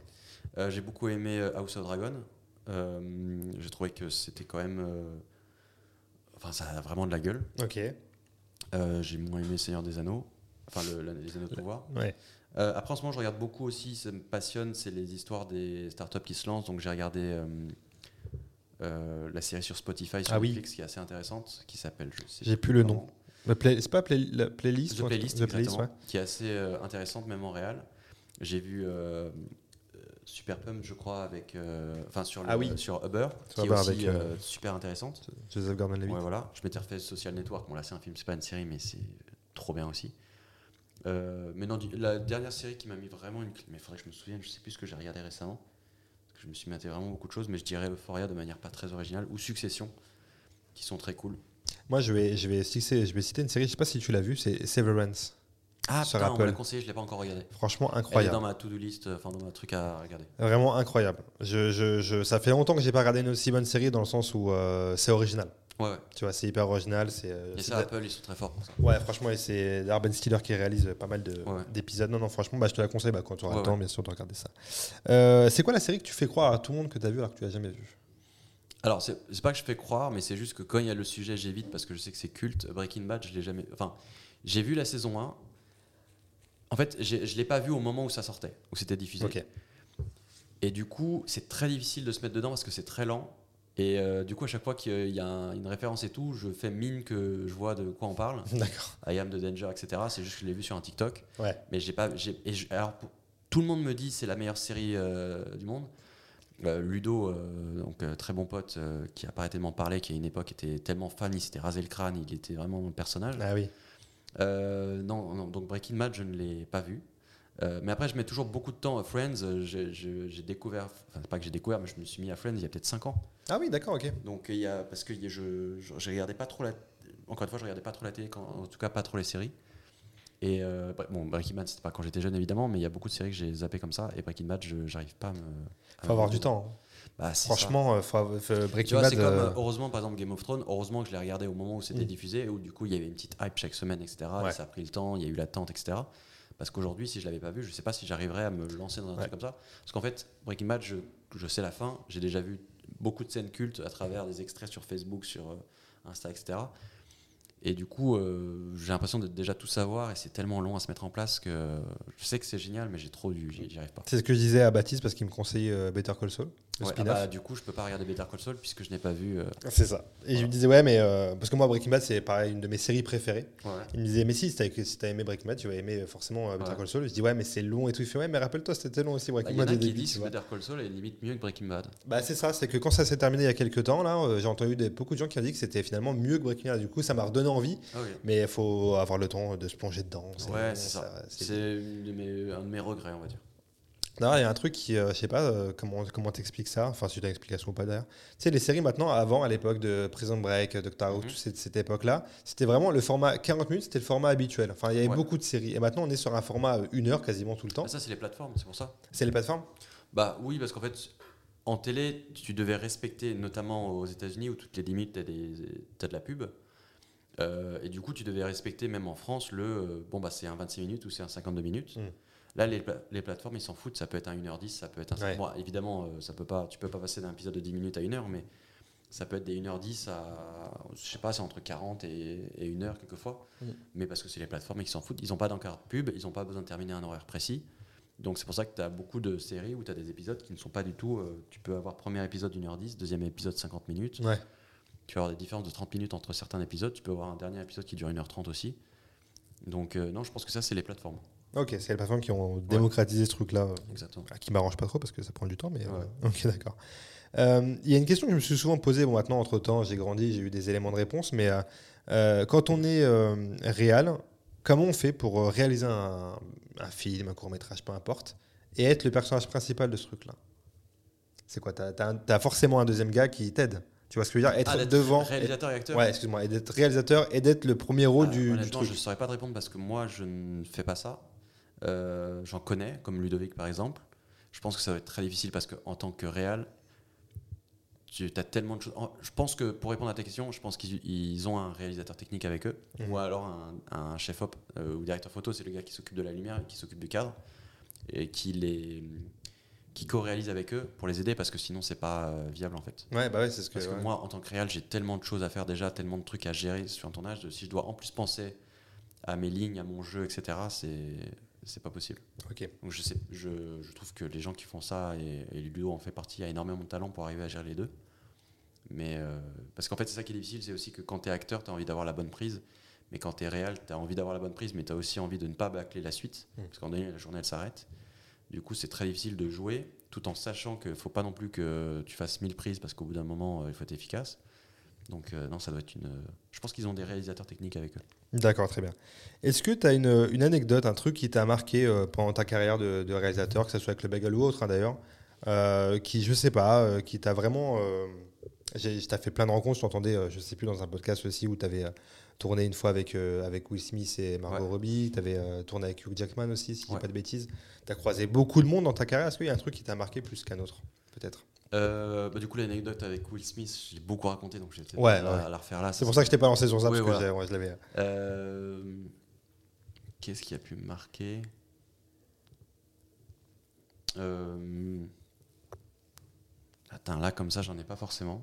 Ouais. Euh, J'essaie d'avoir des trucs récents.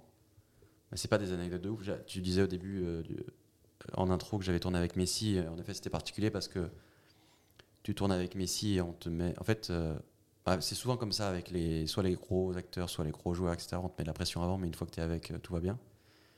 Et Messi, c'était vraiment ce truc de OK, tu vas avoir 20 minutes avec, il faut, il faut que le Real parle espagnol, et c'est mon cas. Et, euh, et du coup, euh, en fait, tu avais un truc où, euh, quand tu tournes par exemple avec des, avec des clubs, là en l'occurrence c'était avec le PSG, tu sais pas vraiment à quelle heure tu tournes.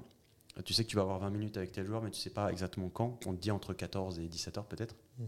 Tu dois te tenir prêt. Et en fait, tu n'es pas stressé au début, mais plus ça va, plus tu es stressé parce que typiquement, quand j'ai tourné avec Messi, bah, tout d'un coup, il y avait plein de gens qui se mettaient derrière la caméra que je ne connaissais pas du tout, qui étaient avec leur petit téléphone et tout, juste pour voir Messi. Tu avais le manager de Messi qui arrivait 30 minutes avant et qui me testait en espagnol. Tu avais les gars du. P- Enfin, tout le monde te met la pression. Et en fait, au c'est un peu. Je vais te faire un parallèle nul, mais euh, là, je vais très en arrière. Quand j'avais 18 ans et que j'ai passé mon bac, quand je c'est une anecdote que j'aime bien raconter, c'est quand je suis entre chez moi et là où je passais le bac, il y avait peut-être 30 minutes de marche. Et en fait, quand je suis parti de chez moi, j'étais pas du tout stressé. Mais sur le chemin, j'ai reçu plein de SMS de toute ma famille qui me disaient euh, Bon courage, massin, tu vas y arriver, etc. Et du oui. coup, je suis parti de chez moi, j'étais pas stressé. Je suis arrivé au bac, j'étais ultra stressé parce que tout le monde avait mis la pression. Et c'est un peu la même chose quand tu tournes avec une, euh, une resta euh, dans le genre, que ce soit Messi, Hugh Jackman, Will Smith, c'est que au début, moi j'ai tendance à être ultra préparé, à avoir mes plans au sol, savoir exactement où je tourne, avoir tout anticipé, etc. Parce qu'il y a tellement d'imprévus sur un tournage qu'il vaut mieux savoir où tu vas. Du coup, quand j'arrive au début de ma journée, je suis prêt. Mais après, tout le monde te met la pression en mode euh, Bon, il y a Messi qui arrive, t'es sûr que ça va le faire et tout? T'as le gars qui vient de parler en espagnol, t'es sûr, c'est bon et tout? Et au bout d'un moment, tu commences à, perdre confiance en toi parce que tout le monde te met la pression. Mm. Donc voilà, c'est une genre d'anecdote un peu nulle, mais c'est juste pour montrer un peu la situation avant de tourner parce que que ce soit des Messi, des Hugh Jackman et tout, à chaque fois on dit attention, t'auras 20 minutes, 15 minutes, faut que tu sois prêt, t'es sûr que t'es prêt, etc. Tu Et- ouais, je suis prêt. De base, t'es pas du genre à stresser pour ce genre de choses Non, je suis pas du tout. euh, Tu appréhendes le tournage, quel qu'il soit, avec qui, que- avec peu importe la personne en face, tu le prends de la même manière Ah ouais. Ouais. C'est pas du tout. C'est bien. euh, ouais, ouais, non, en fait. enfin, c'est pas du tout prétentieux de dire ça, c'est juste que je. Pas que je m'en fous, mais. En mode, moi je sais où je vais, je sais ce que je veux, et euh, que ce soit Messi ou que ce soit euh, Mister V, euh, c'est voilà, ouais. des gens à qui je Tu je te parle, détaches de ça, le quoi. truc et tout. Non, j'ai pas de, j'ai j'ai ja- j'ai jamais eu ça, donc je me dis c'est cool. tant. Bah ouais, trop bien, trop bien. Et euh, est-ce qu'en tant que réal, il y a, un, il y a un, un truc qui t'éclate plus? Faire de la réal de, je sais pas, de pub, d'un clip, d'une fiction, il y a un truc où Ah, moi, c'est la fiction. Moi, c'est le- surtout la fiction, c'est de pouvoir rentrer dans un, dans un univers, dans une ambiance. Euh, en comédie, j'aime beaucoup faire ça, de rentrer dans un truc et après qu'il y ait une vanne, qu'il y ait une chute, etc. En fait, euh, ouais, créer tout un univers, créer tout un, mais à tous les niveaux, que ce soit les acteurs, les costumes, la lumière, la, la musique, le montage, etc. Moi, c'est raconter une histoire en fait qui va te parler, qui va te prendre au trip et euh, qui soit intense, qui te, moi, c'est ce genre de truc. D'accord. Parce que non, le clip, la télé, j'en ai beaucoup fait. C'était intéressant pour plein d'aspects, sur l'aspect esthétique, sur l'aspect montage et tout. Mais moi, c'est plus la fiction où tu le regardes et t'es à cran, quoi. T'es- Ok, c'est ce qui te parle le plus. Ouais. Est-ce qu'aujourd'hui tu te sens euh, accompli euh, professionnellement? Qu'est-ce qui te reste à cocher comme, euh, comme case? Je... Non, je pense que je suis pas du tout accompli. Je pense que j'ai bien évolué. Je pense que je peux encore m'améliorer dans pas mal de choses, notamment la direction d'acteur, parce qu'en fait, j'ai eu un truc où. alors, la Razou, Kevin disait ça gentiment, mais, ou Baptiste, je sais plus un des deux, qui parlait de direction Ouais, d'acteur, mais en fait, par exemple, avec le bagel, j'ai appris énormément, notamment sur la direction d'acteur, mais en fait, comme tu travailles avec des acteurs qui sont aussi auteurs, parce que la plupart écrivaient les trucs dans lesquels ils jouaient, ils se mettent un peu en scène eux-mêmes. Et Mhm. du coup, t'as pas envie de les bloquer là-dessus parce qu'ils ont envie de tester des trucs, ils savent où ils vont puisque c'est eux qui l'ont écrit. Du coup, tu les drives un peu, mais tu les drives un peu moins. Et du coup, forcément, bah, tu acquiers moins d'expérience en direction d'acteur. Donc, je pense que sur la partie. euh, euh, je, je sais que on, on me- on dit beaucoup de ça. Moi, mes points forts, ça va être l'esthétique. J'attache beaucoup d'importance à l'esthétique, euh, à la lumière, au cadre, qu'on soit vraiment, qu'on soit au cinéma, que ce soit beau, etc., que ce soit euh, bien foutu. Le montage aussi, je sais que j'arrive à garder un très bon rythme, et même le rythme de la comédie, c'est particulier. Mais je pense que je peux encore m'améliorer sur pas mal de choses, notamment euh, la direction d'écriture. J'essaie aussi de m'améliorer sur l'écriture, parce que, alors je suis pas auteur, c'est un métier. Je sais que je sais pas encore écrire une histoire, mais je sais la raconter. En fait, je m'entoure là pour un projet de long métrage, ou même pour un projet de série, ou même pour des trucs, pour le bagel que j'ai pu faire, que j'essaie d'écrire. J'essaie de m'améliorer aussi sur la partie écriture, parce qu'en fait, euh, plus ça va, plus je me rends compte que l'écriture, c'est limite 50% du boulot du réal, parce que c'est vraiment... euh, en fait, avant, je recevais les scénarios et je faisais de la commande. J'avais le scénario tout fait, il fallait que je le réalise. Je modifiais des petits trucs évidemment, mais en fait, d'être à l'origine de l'idée, ou en tout cas au moment où on écrit le truc, tu as déjà ton mot à dire en tant que réal, tu as déjà des pistes, tu vois déjà des trucs que tu visualises et tout. Donc, euh, je dirais ça, je pense que pour m'accomplir encore un peu, pour m'améliorer encore un peu, je pense que je peux améliorer la partie direction d'acteur et la partie écriture. D'accord. Est-ce que c'est facile justement de recevoir un scénario comme tu le dis, Ouais. et toi d'être juste réel, et de pas avoir touché le scénario, et de pouvoir euh, être parfaitement raccord avec ce que le, scénario, le scénariste avait en tête quoi? C'est euh, oui et non. En fait, ça dépend. En fait, maintenant, j'arrive à un stade où je peux me permettre de. C'était pas facile à l'époque où je ne pouvais pas refuser euh, le scénario parce qu'à un moment donné, il fallait avoir, il fallait gagner sa vie. Maintenant, si je lis un scénario et que je le sens pas, je peux pas facilement dire euh, que je le sens pas et que du coup, je préfère ne pas le faire. Donc, c'est plus facile à ce niveau-là. Euh, avant, c'était plus difficile parce que du coup, il fallait en effet visualiser ce que l'auteur avait dans la tête ou euh, visualiser l'envie de. Parce que ça peut être en pub ou en clip. Euh, L'artiste, le chanteur, le DJ ou le client ou je sais pas quoi. Il a un truc en tête, il faut arriver à rentrer dans sa tête et arriver à faire un truc qui lui correspond. Donc, ça, c'était un peu plus difficile. Aujourd'hui, j'ai la chance de pouvoir, me, de pouvoir refuser des projets que je sens pas. D'accord. Ok, donc ça va. C'est plus, Ouais. euh, c'est plus light, on va dire, ça a plus de, de liberté Ouais. à ce moment. Et euh, ton long métrage, Euh, ouais. c'est en. c'est c'est pour quand? Réflexion, C'est en cours. C'est en... en fait, le long en fait, le long métrage, c'est. euh, En fait, pour moi, le plus compliqué aujourd'hui. Alors, je, je me sens privilégié en disant ça. C'est peut-être pas vrai en même temps, mais j'ai l'impression. En fait, la difficulté euh, des réals pour faire des longs métrages, c'est souvent de trouver le bon producteur, le bon diffuseur, euh, etc. Genre, ils ont le scénario en main Mm. et trouver les bonnes personnes à qui bosser. Moi, j'ai l'impression, encore une fois, c'est mon impression, c'est peut-être pas vrai, que c'est l'inverse dans le sens où je, moi, j'ai ma boîte de prod, j'ai des producteurs avec qui j'ai déjà bossé qui sont, qui sont bien en place pour euh, en cinéma. J'ai déjà bossé avec des diffuseurs, notamment Amazon, qui a priori ça s'est bien passé, donc il n'y aurait pas de raison qu'ils ne Mm. m'écoutent pas si je veux leur proposer un truc. Mais mon problème se situe plus au niveau du scénario, parce que je veux être sûr d'avoir le bon scénario qui me parle. Et c'est un peu le parallèle que je fais. J'aime bien faire des parallèles, mais en gros, en ce moment, je suis en train de chercher un, un appart. acheter un appart. Et en fait, c'est un peu la même réflexion que pour un long, dans le sens où, et là tu te dis où est-ce qu'il part. Mais en gros, quand tu visites un appart, tu, en tout cas pour l'acheter, tu te dis je veux pouvoir me dire que dans 2-3 ans, j'aurai toujours envie d'y habiter. Et du coup, moi, le long métrage, c'est un peu la même chose.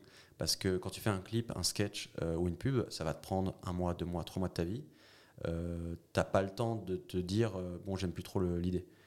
Un long, ça te prend euh, un an, deux ans, trois ans, quatre ans et tout. Donc moi, je veux, je veux être sûr de trouver l'idée qui va continuer à me driver dans un an, deux ans, D'accord. où je vais continuer de me dire j'ai trop envie de raconter cette histoire, je continue d'y croire et, et j'y vais à fond.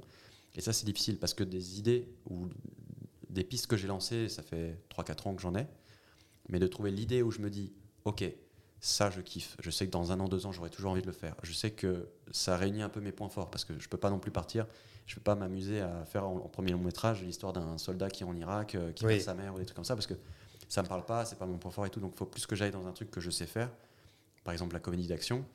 Ok, je sais faire ça, je sais qu'en premier film, ça peut. Parce y a un côté un peu artistique, mais il y a un côté stratégique, c'est que tu es, attendu au tournant. Sans dire que la France entière m'attend au tournant, évidemment, c'est pas du tout le cas parce que je suis personne, mais c'est plus. euh, On connaît ton travail, donc forcément, on va on a Ouais, des c'est- attentes un petit peu. Ça, surtout que, enfin, c'est plus que euh, parce qu'on connaît, il y en a très peu qui connaissent, mais c'est plus de dire, euh, t'as pas non plus mille chances de faire un premier film. C'est-à-dire que si tu fais un clip et que tu te rates, a priori, tu pourras en faire d'autres. Si tu fais un sketch sur YouTube et que tu te rates, tu pourras en faire d'autres. Si tu fais un premier long et qu'il se plante et que c'est nul et tout, très peu de chances que tu puisses en faire un deuxième. Donc je me mets peut-être un peu trop la pression, mais j'ai envie de me dire, le premier film que je fais, c'est, il me correspond euh, à 100%, j'aurais toujours envie de le faire dans deux ans, euh, c'est dans un truc que je sais faire, etc. Et du coup, en fait, je me mets peut-être un peu trop la pression depuis quelques années et je me lance pas. Mais euh, là, j'ai quelques idées, je me suis entouré de gens qui savent écrire parce qu'encore une fois, c'est pas mon métier. Donc c'est en cours, c'est pas encore lancé officiellement, mais c'est en, en tout cas, c'est l'envie du moment en fait. D'accord, ok. C'est ton plus gros objectif là? Prochainement, on va dire Euh, Notamment, j'en ai quelques, j'en ai d'autres, mais euh, ça, ça en fait partie. ouais. Ça en fait partie. Ok, très bien. Très bien, Ludoc. Eh ben, écoute, on va passer à notre dernier petit jeu. Ouais. Le quiz art. euh, Ah Que je fais avec tous mes invités. Tu m'as dit en, en off que tu te sentais pas du tout sur ça. On va voir, on va, on va tester ça. Euh, oui, non, c'est que. Alors, autant je stresse pas sur mon tournage, autant sur un truc comme ça, je. On va, on va voir en fait. Ouais, on va voir. On va voir parce que ça, en fait, c'est comme d'habitude, c'est il y a des, rép- des réponses qui vont paraître évidentes, Oui. mais quand tu as un timing, euh, Oui. que tu dois aller vite, c'est pas si évident que ça en fait. Je te rassure, c'est c'est pareil pour tout le monde. Oui, oui, non, mais c'est pour ça. C'est pour ça, t'es pas, plus, t'es loin je d'être sais le plus seul. qui j'ai regardé, mais j'en ai vu un qui. euh, je sais plus, mais j'en ai, je crois que j'en ai vu un. Donc euh, je, je rappelle le principe euh, pour ceux qui nous écoutent. Je te pose des questions sur le- la musique, le cinéma, sur l'art en général, des questions très simples. Euh, tu as une minute pour me donner le maximum de, de bonnes réponses. Tu peux me dire je passe pour aller plus vite, justement. Et, euh, et voilà, tout simplement. C'est des questions euh, très simples, mais euh, effectivement avec un, petit peu stress avec le chrono. Quoi. Bah, surtout que, autant quand tu disais réel et tout, là c'est mon game, là tu vas peut-être me parler de trucs où ça va pas du tout me parler. Normalement, j'essaie de glisser deux trois trucs qui sont en rapport avec l'invité pour le faciliter. tu. On va voir ça. T'es prêt? Ouais.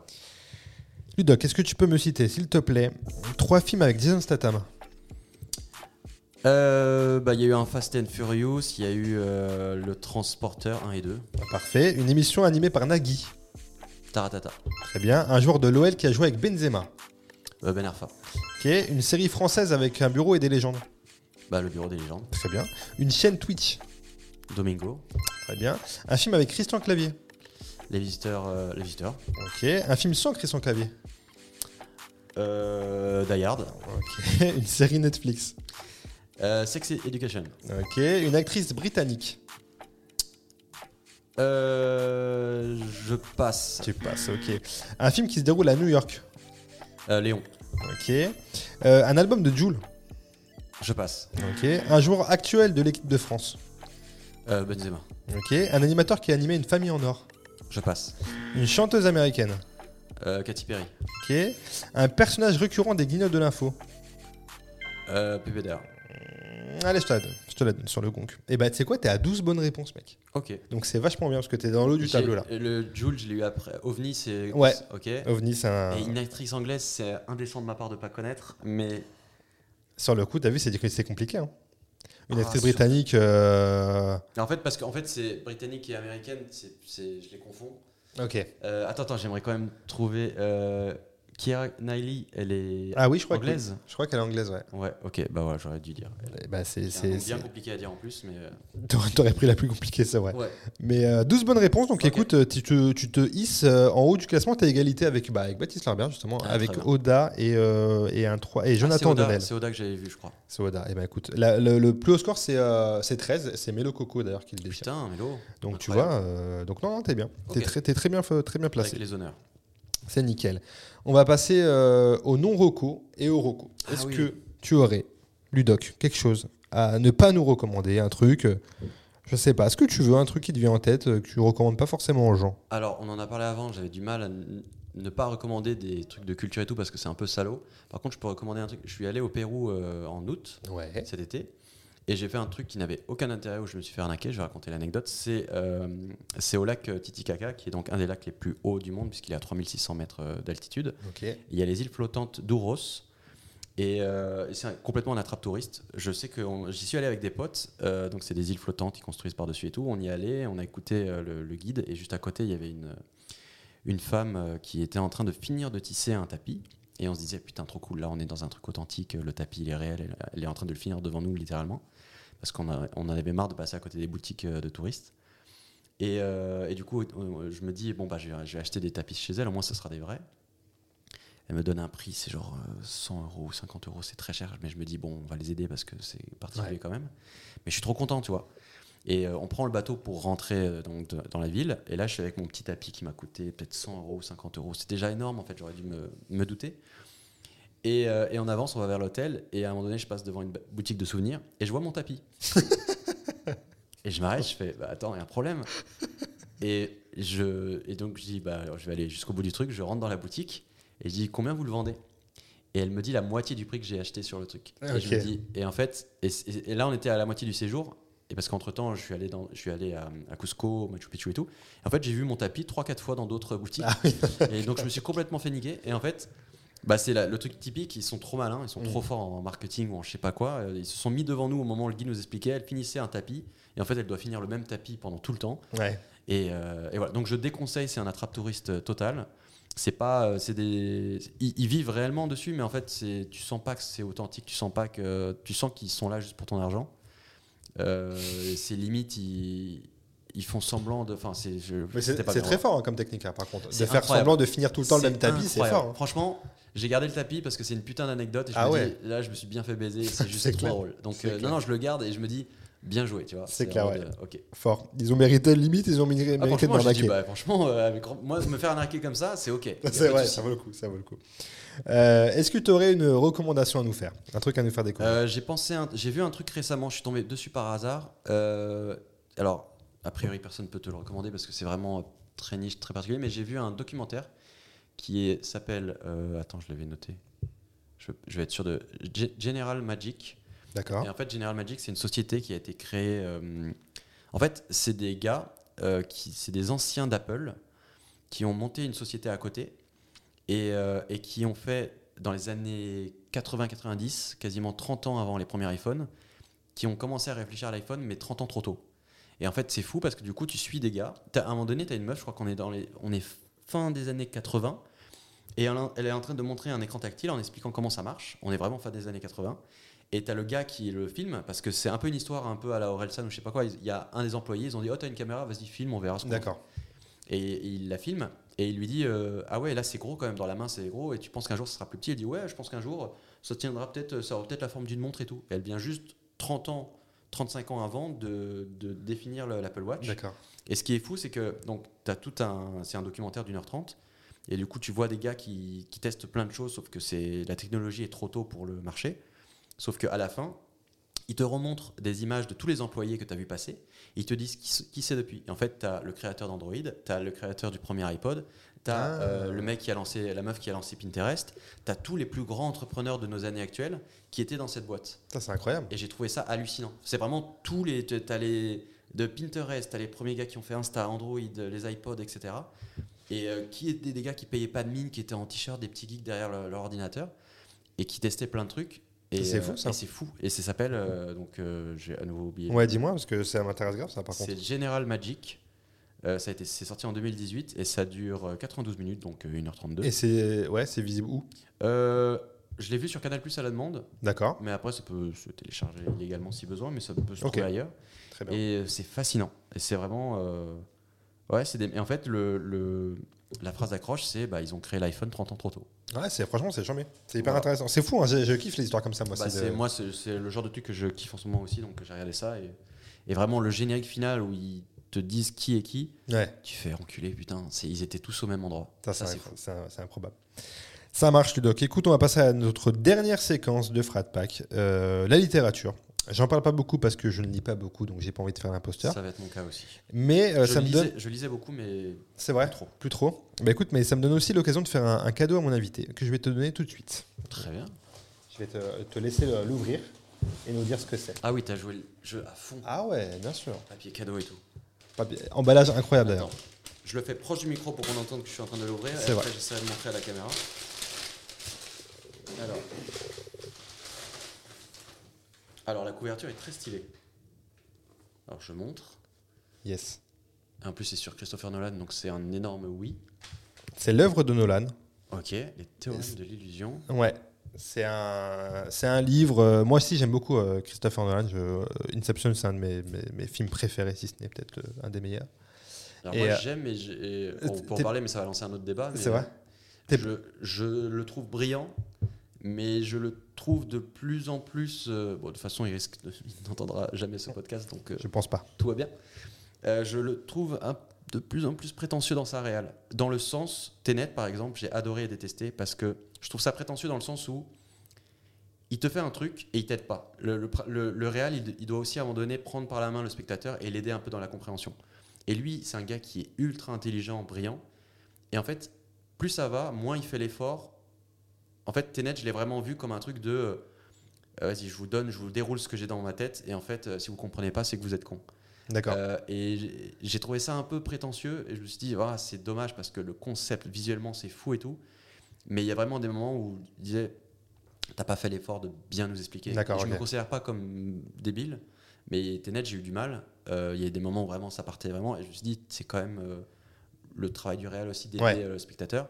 Là où j'adorais un, Ince- un Inception qui était bien posé, Interstellar euh, qui était à peu près bien posé et tout, mais j'ai l'impression que plus ça va, plus il essaie de compliquer le truc juste pour montrer qu'il est fort. Ouais, Euh, tu vois, je suis euh, d'accord. Dunkerque, euh, c'est hallucinant, mais il y a des moments où t'es pas obligé de t'amuser à tout inverser et tout, ça peut Mm. marcher pareil, ou il y, a- il y a des trucs j'ai l'impression qu'il les complique juste pour les compliquer. Et, et j'ai trouvé, enfin, Denet m'a déçu à ce niveau-là. Bah, alors, alors moi, je te, disais, je te parlais d'Inception.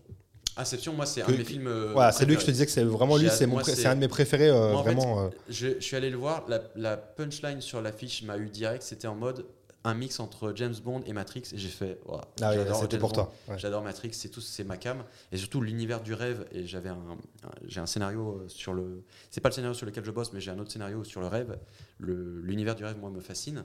Et du coup, Inception, c'est ma cam. Mm. Bah moi, c'est un de mes films vraiment préférés, si ce n'est euh, peut-être mon film, parce que DiCaprio est de, de loin un de Et mes est- acteurs euh, préférés. Il est incroyable. Et, euh, et Inception, ouais, j'adore ce film. Tout est parfait en fait. Tout, je le trouve un- parfait de une A à Z. de film de braquage, euh, de.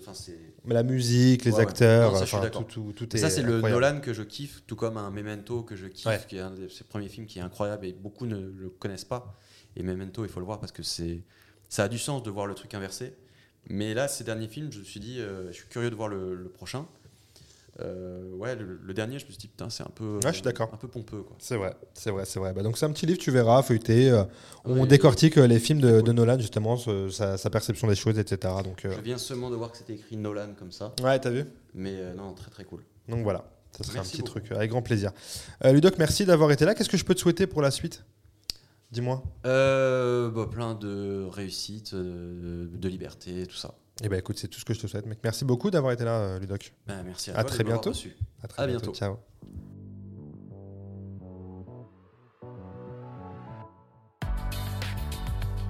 Vous avez écouté Frat Pack avec Zama,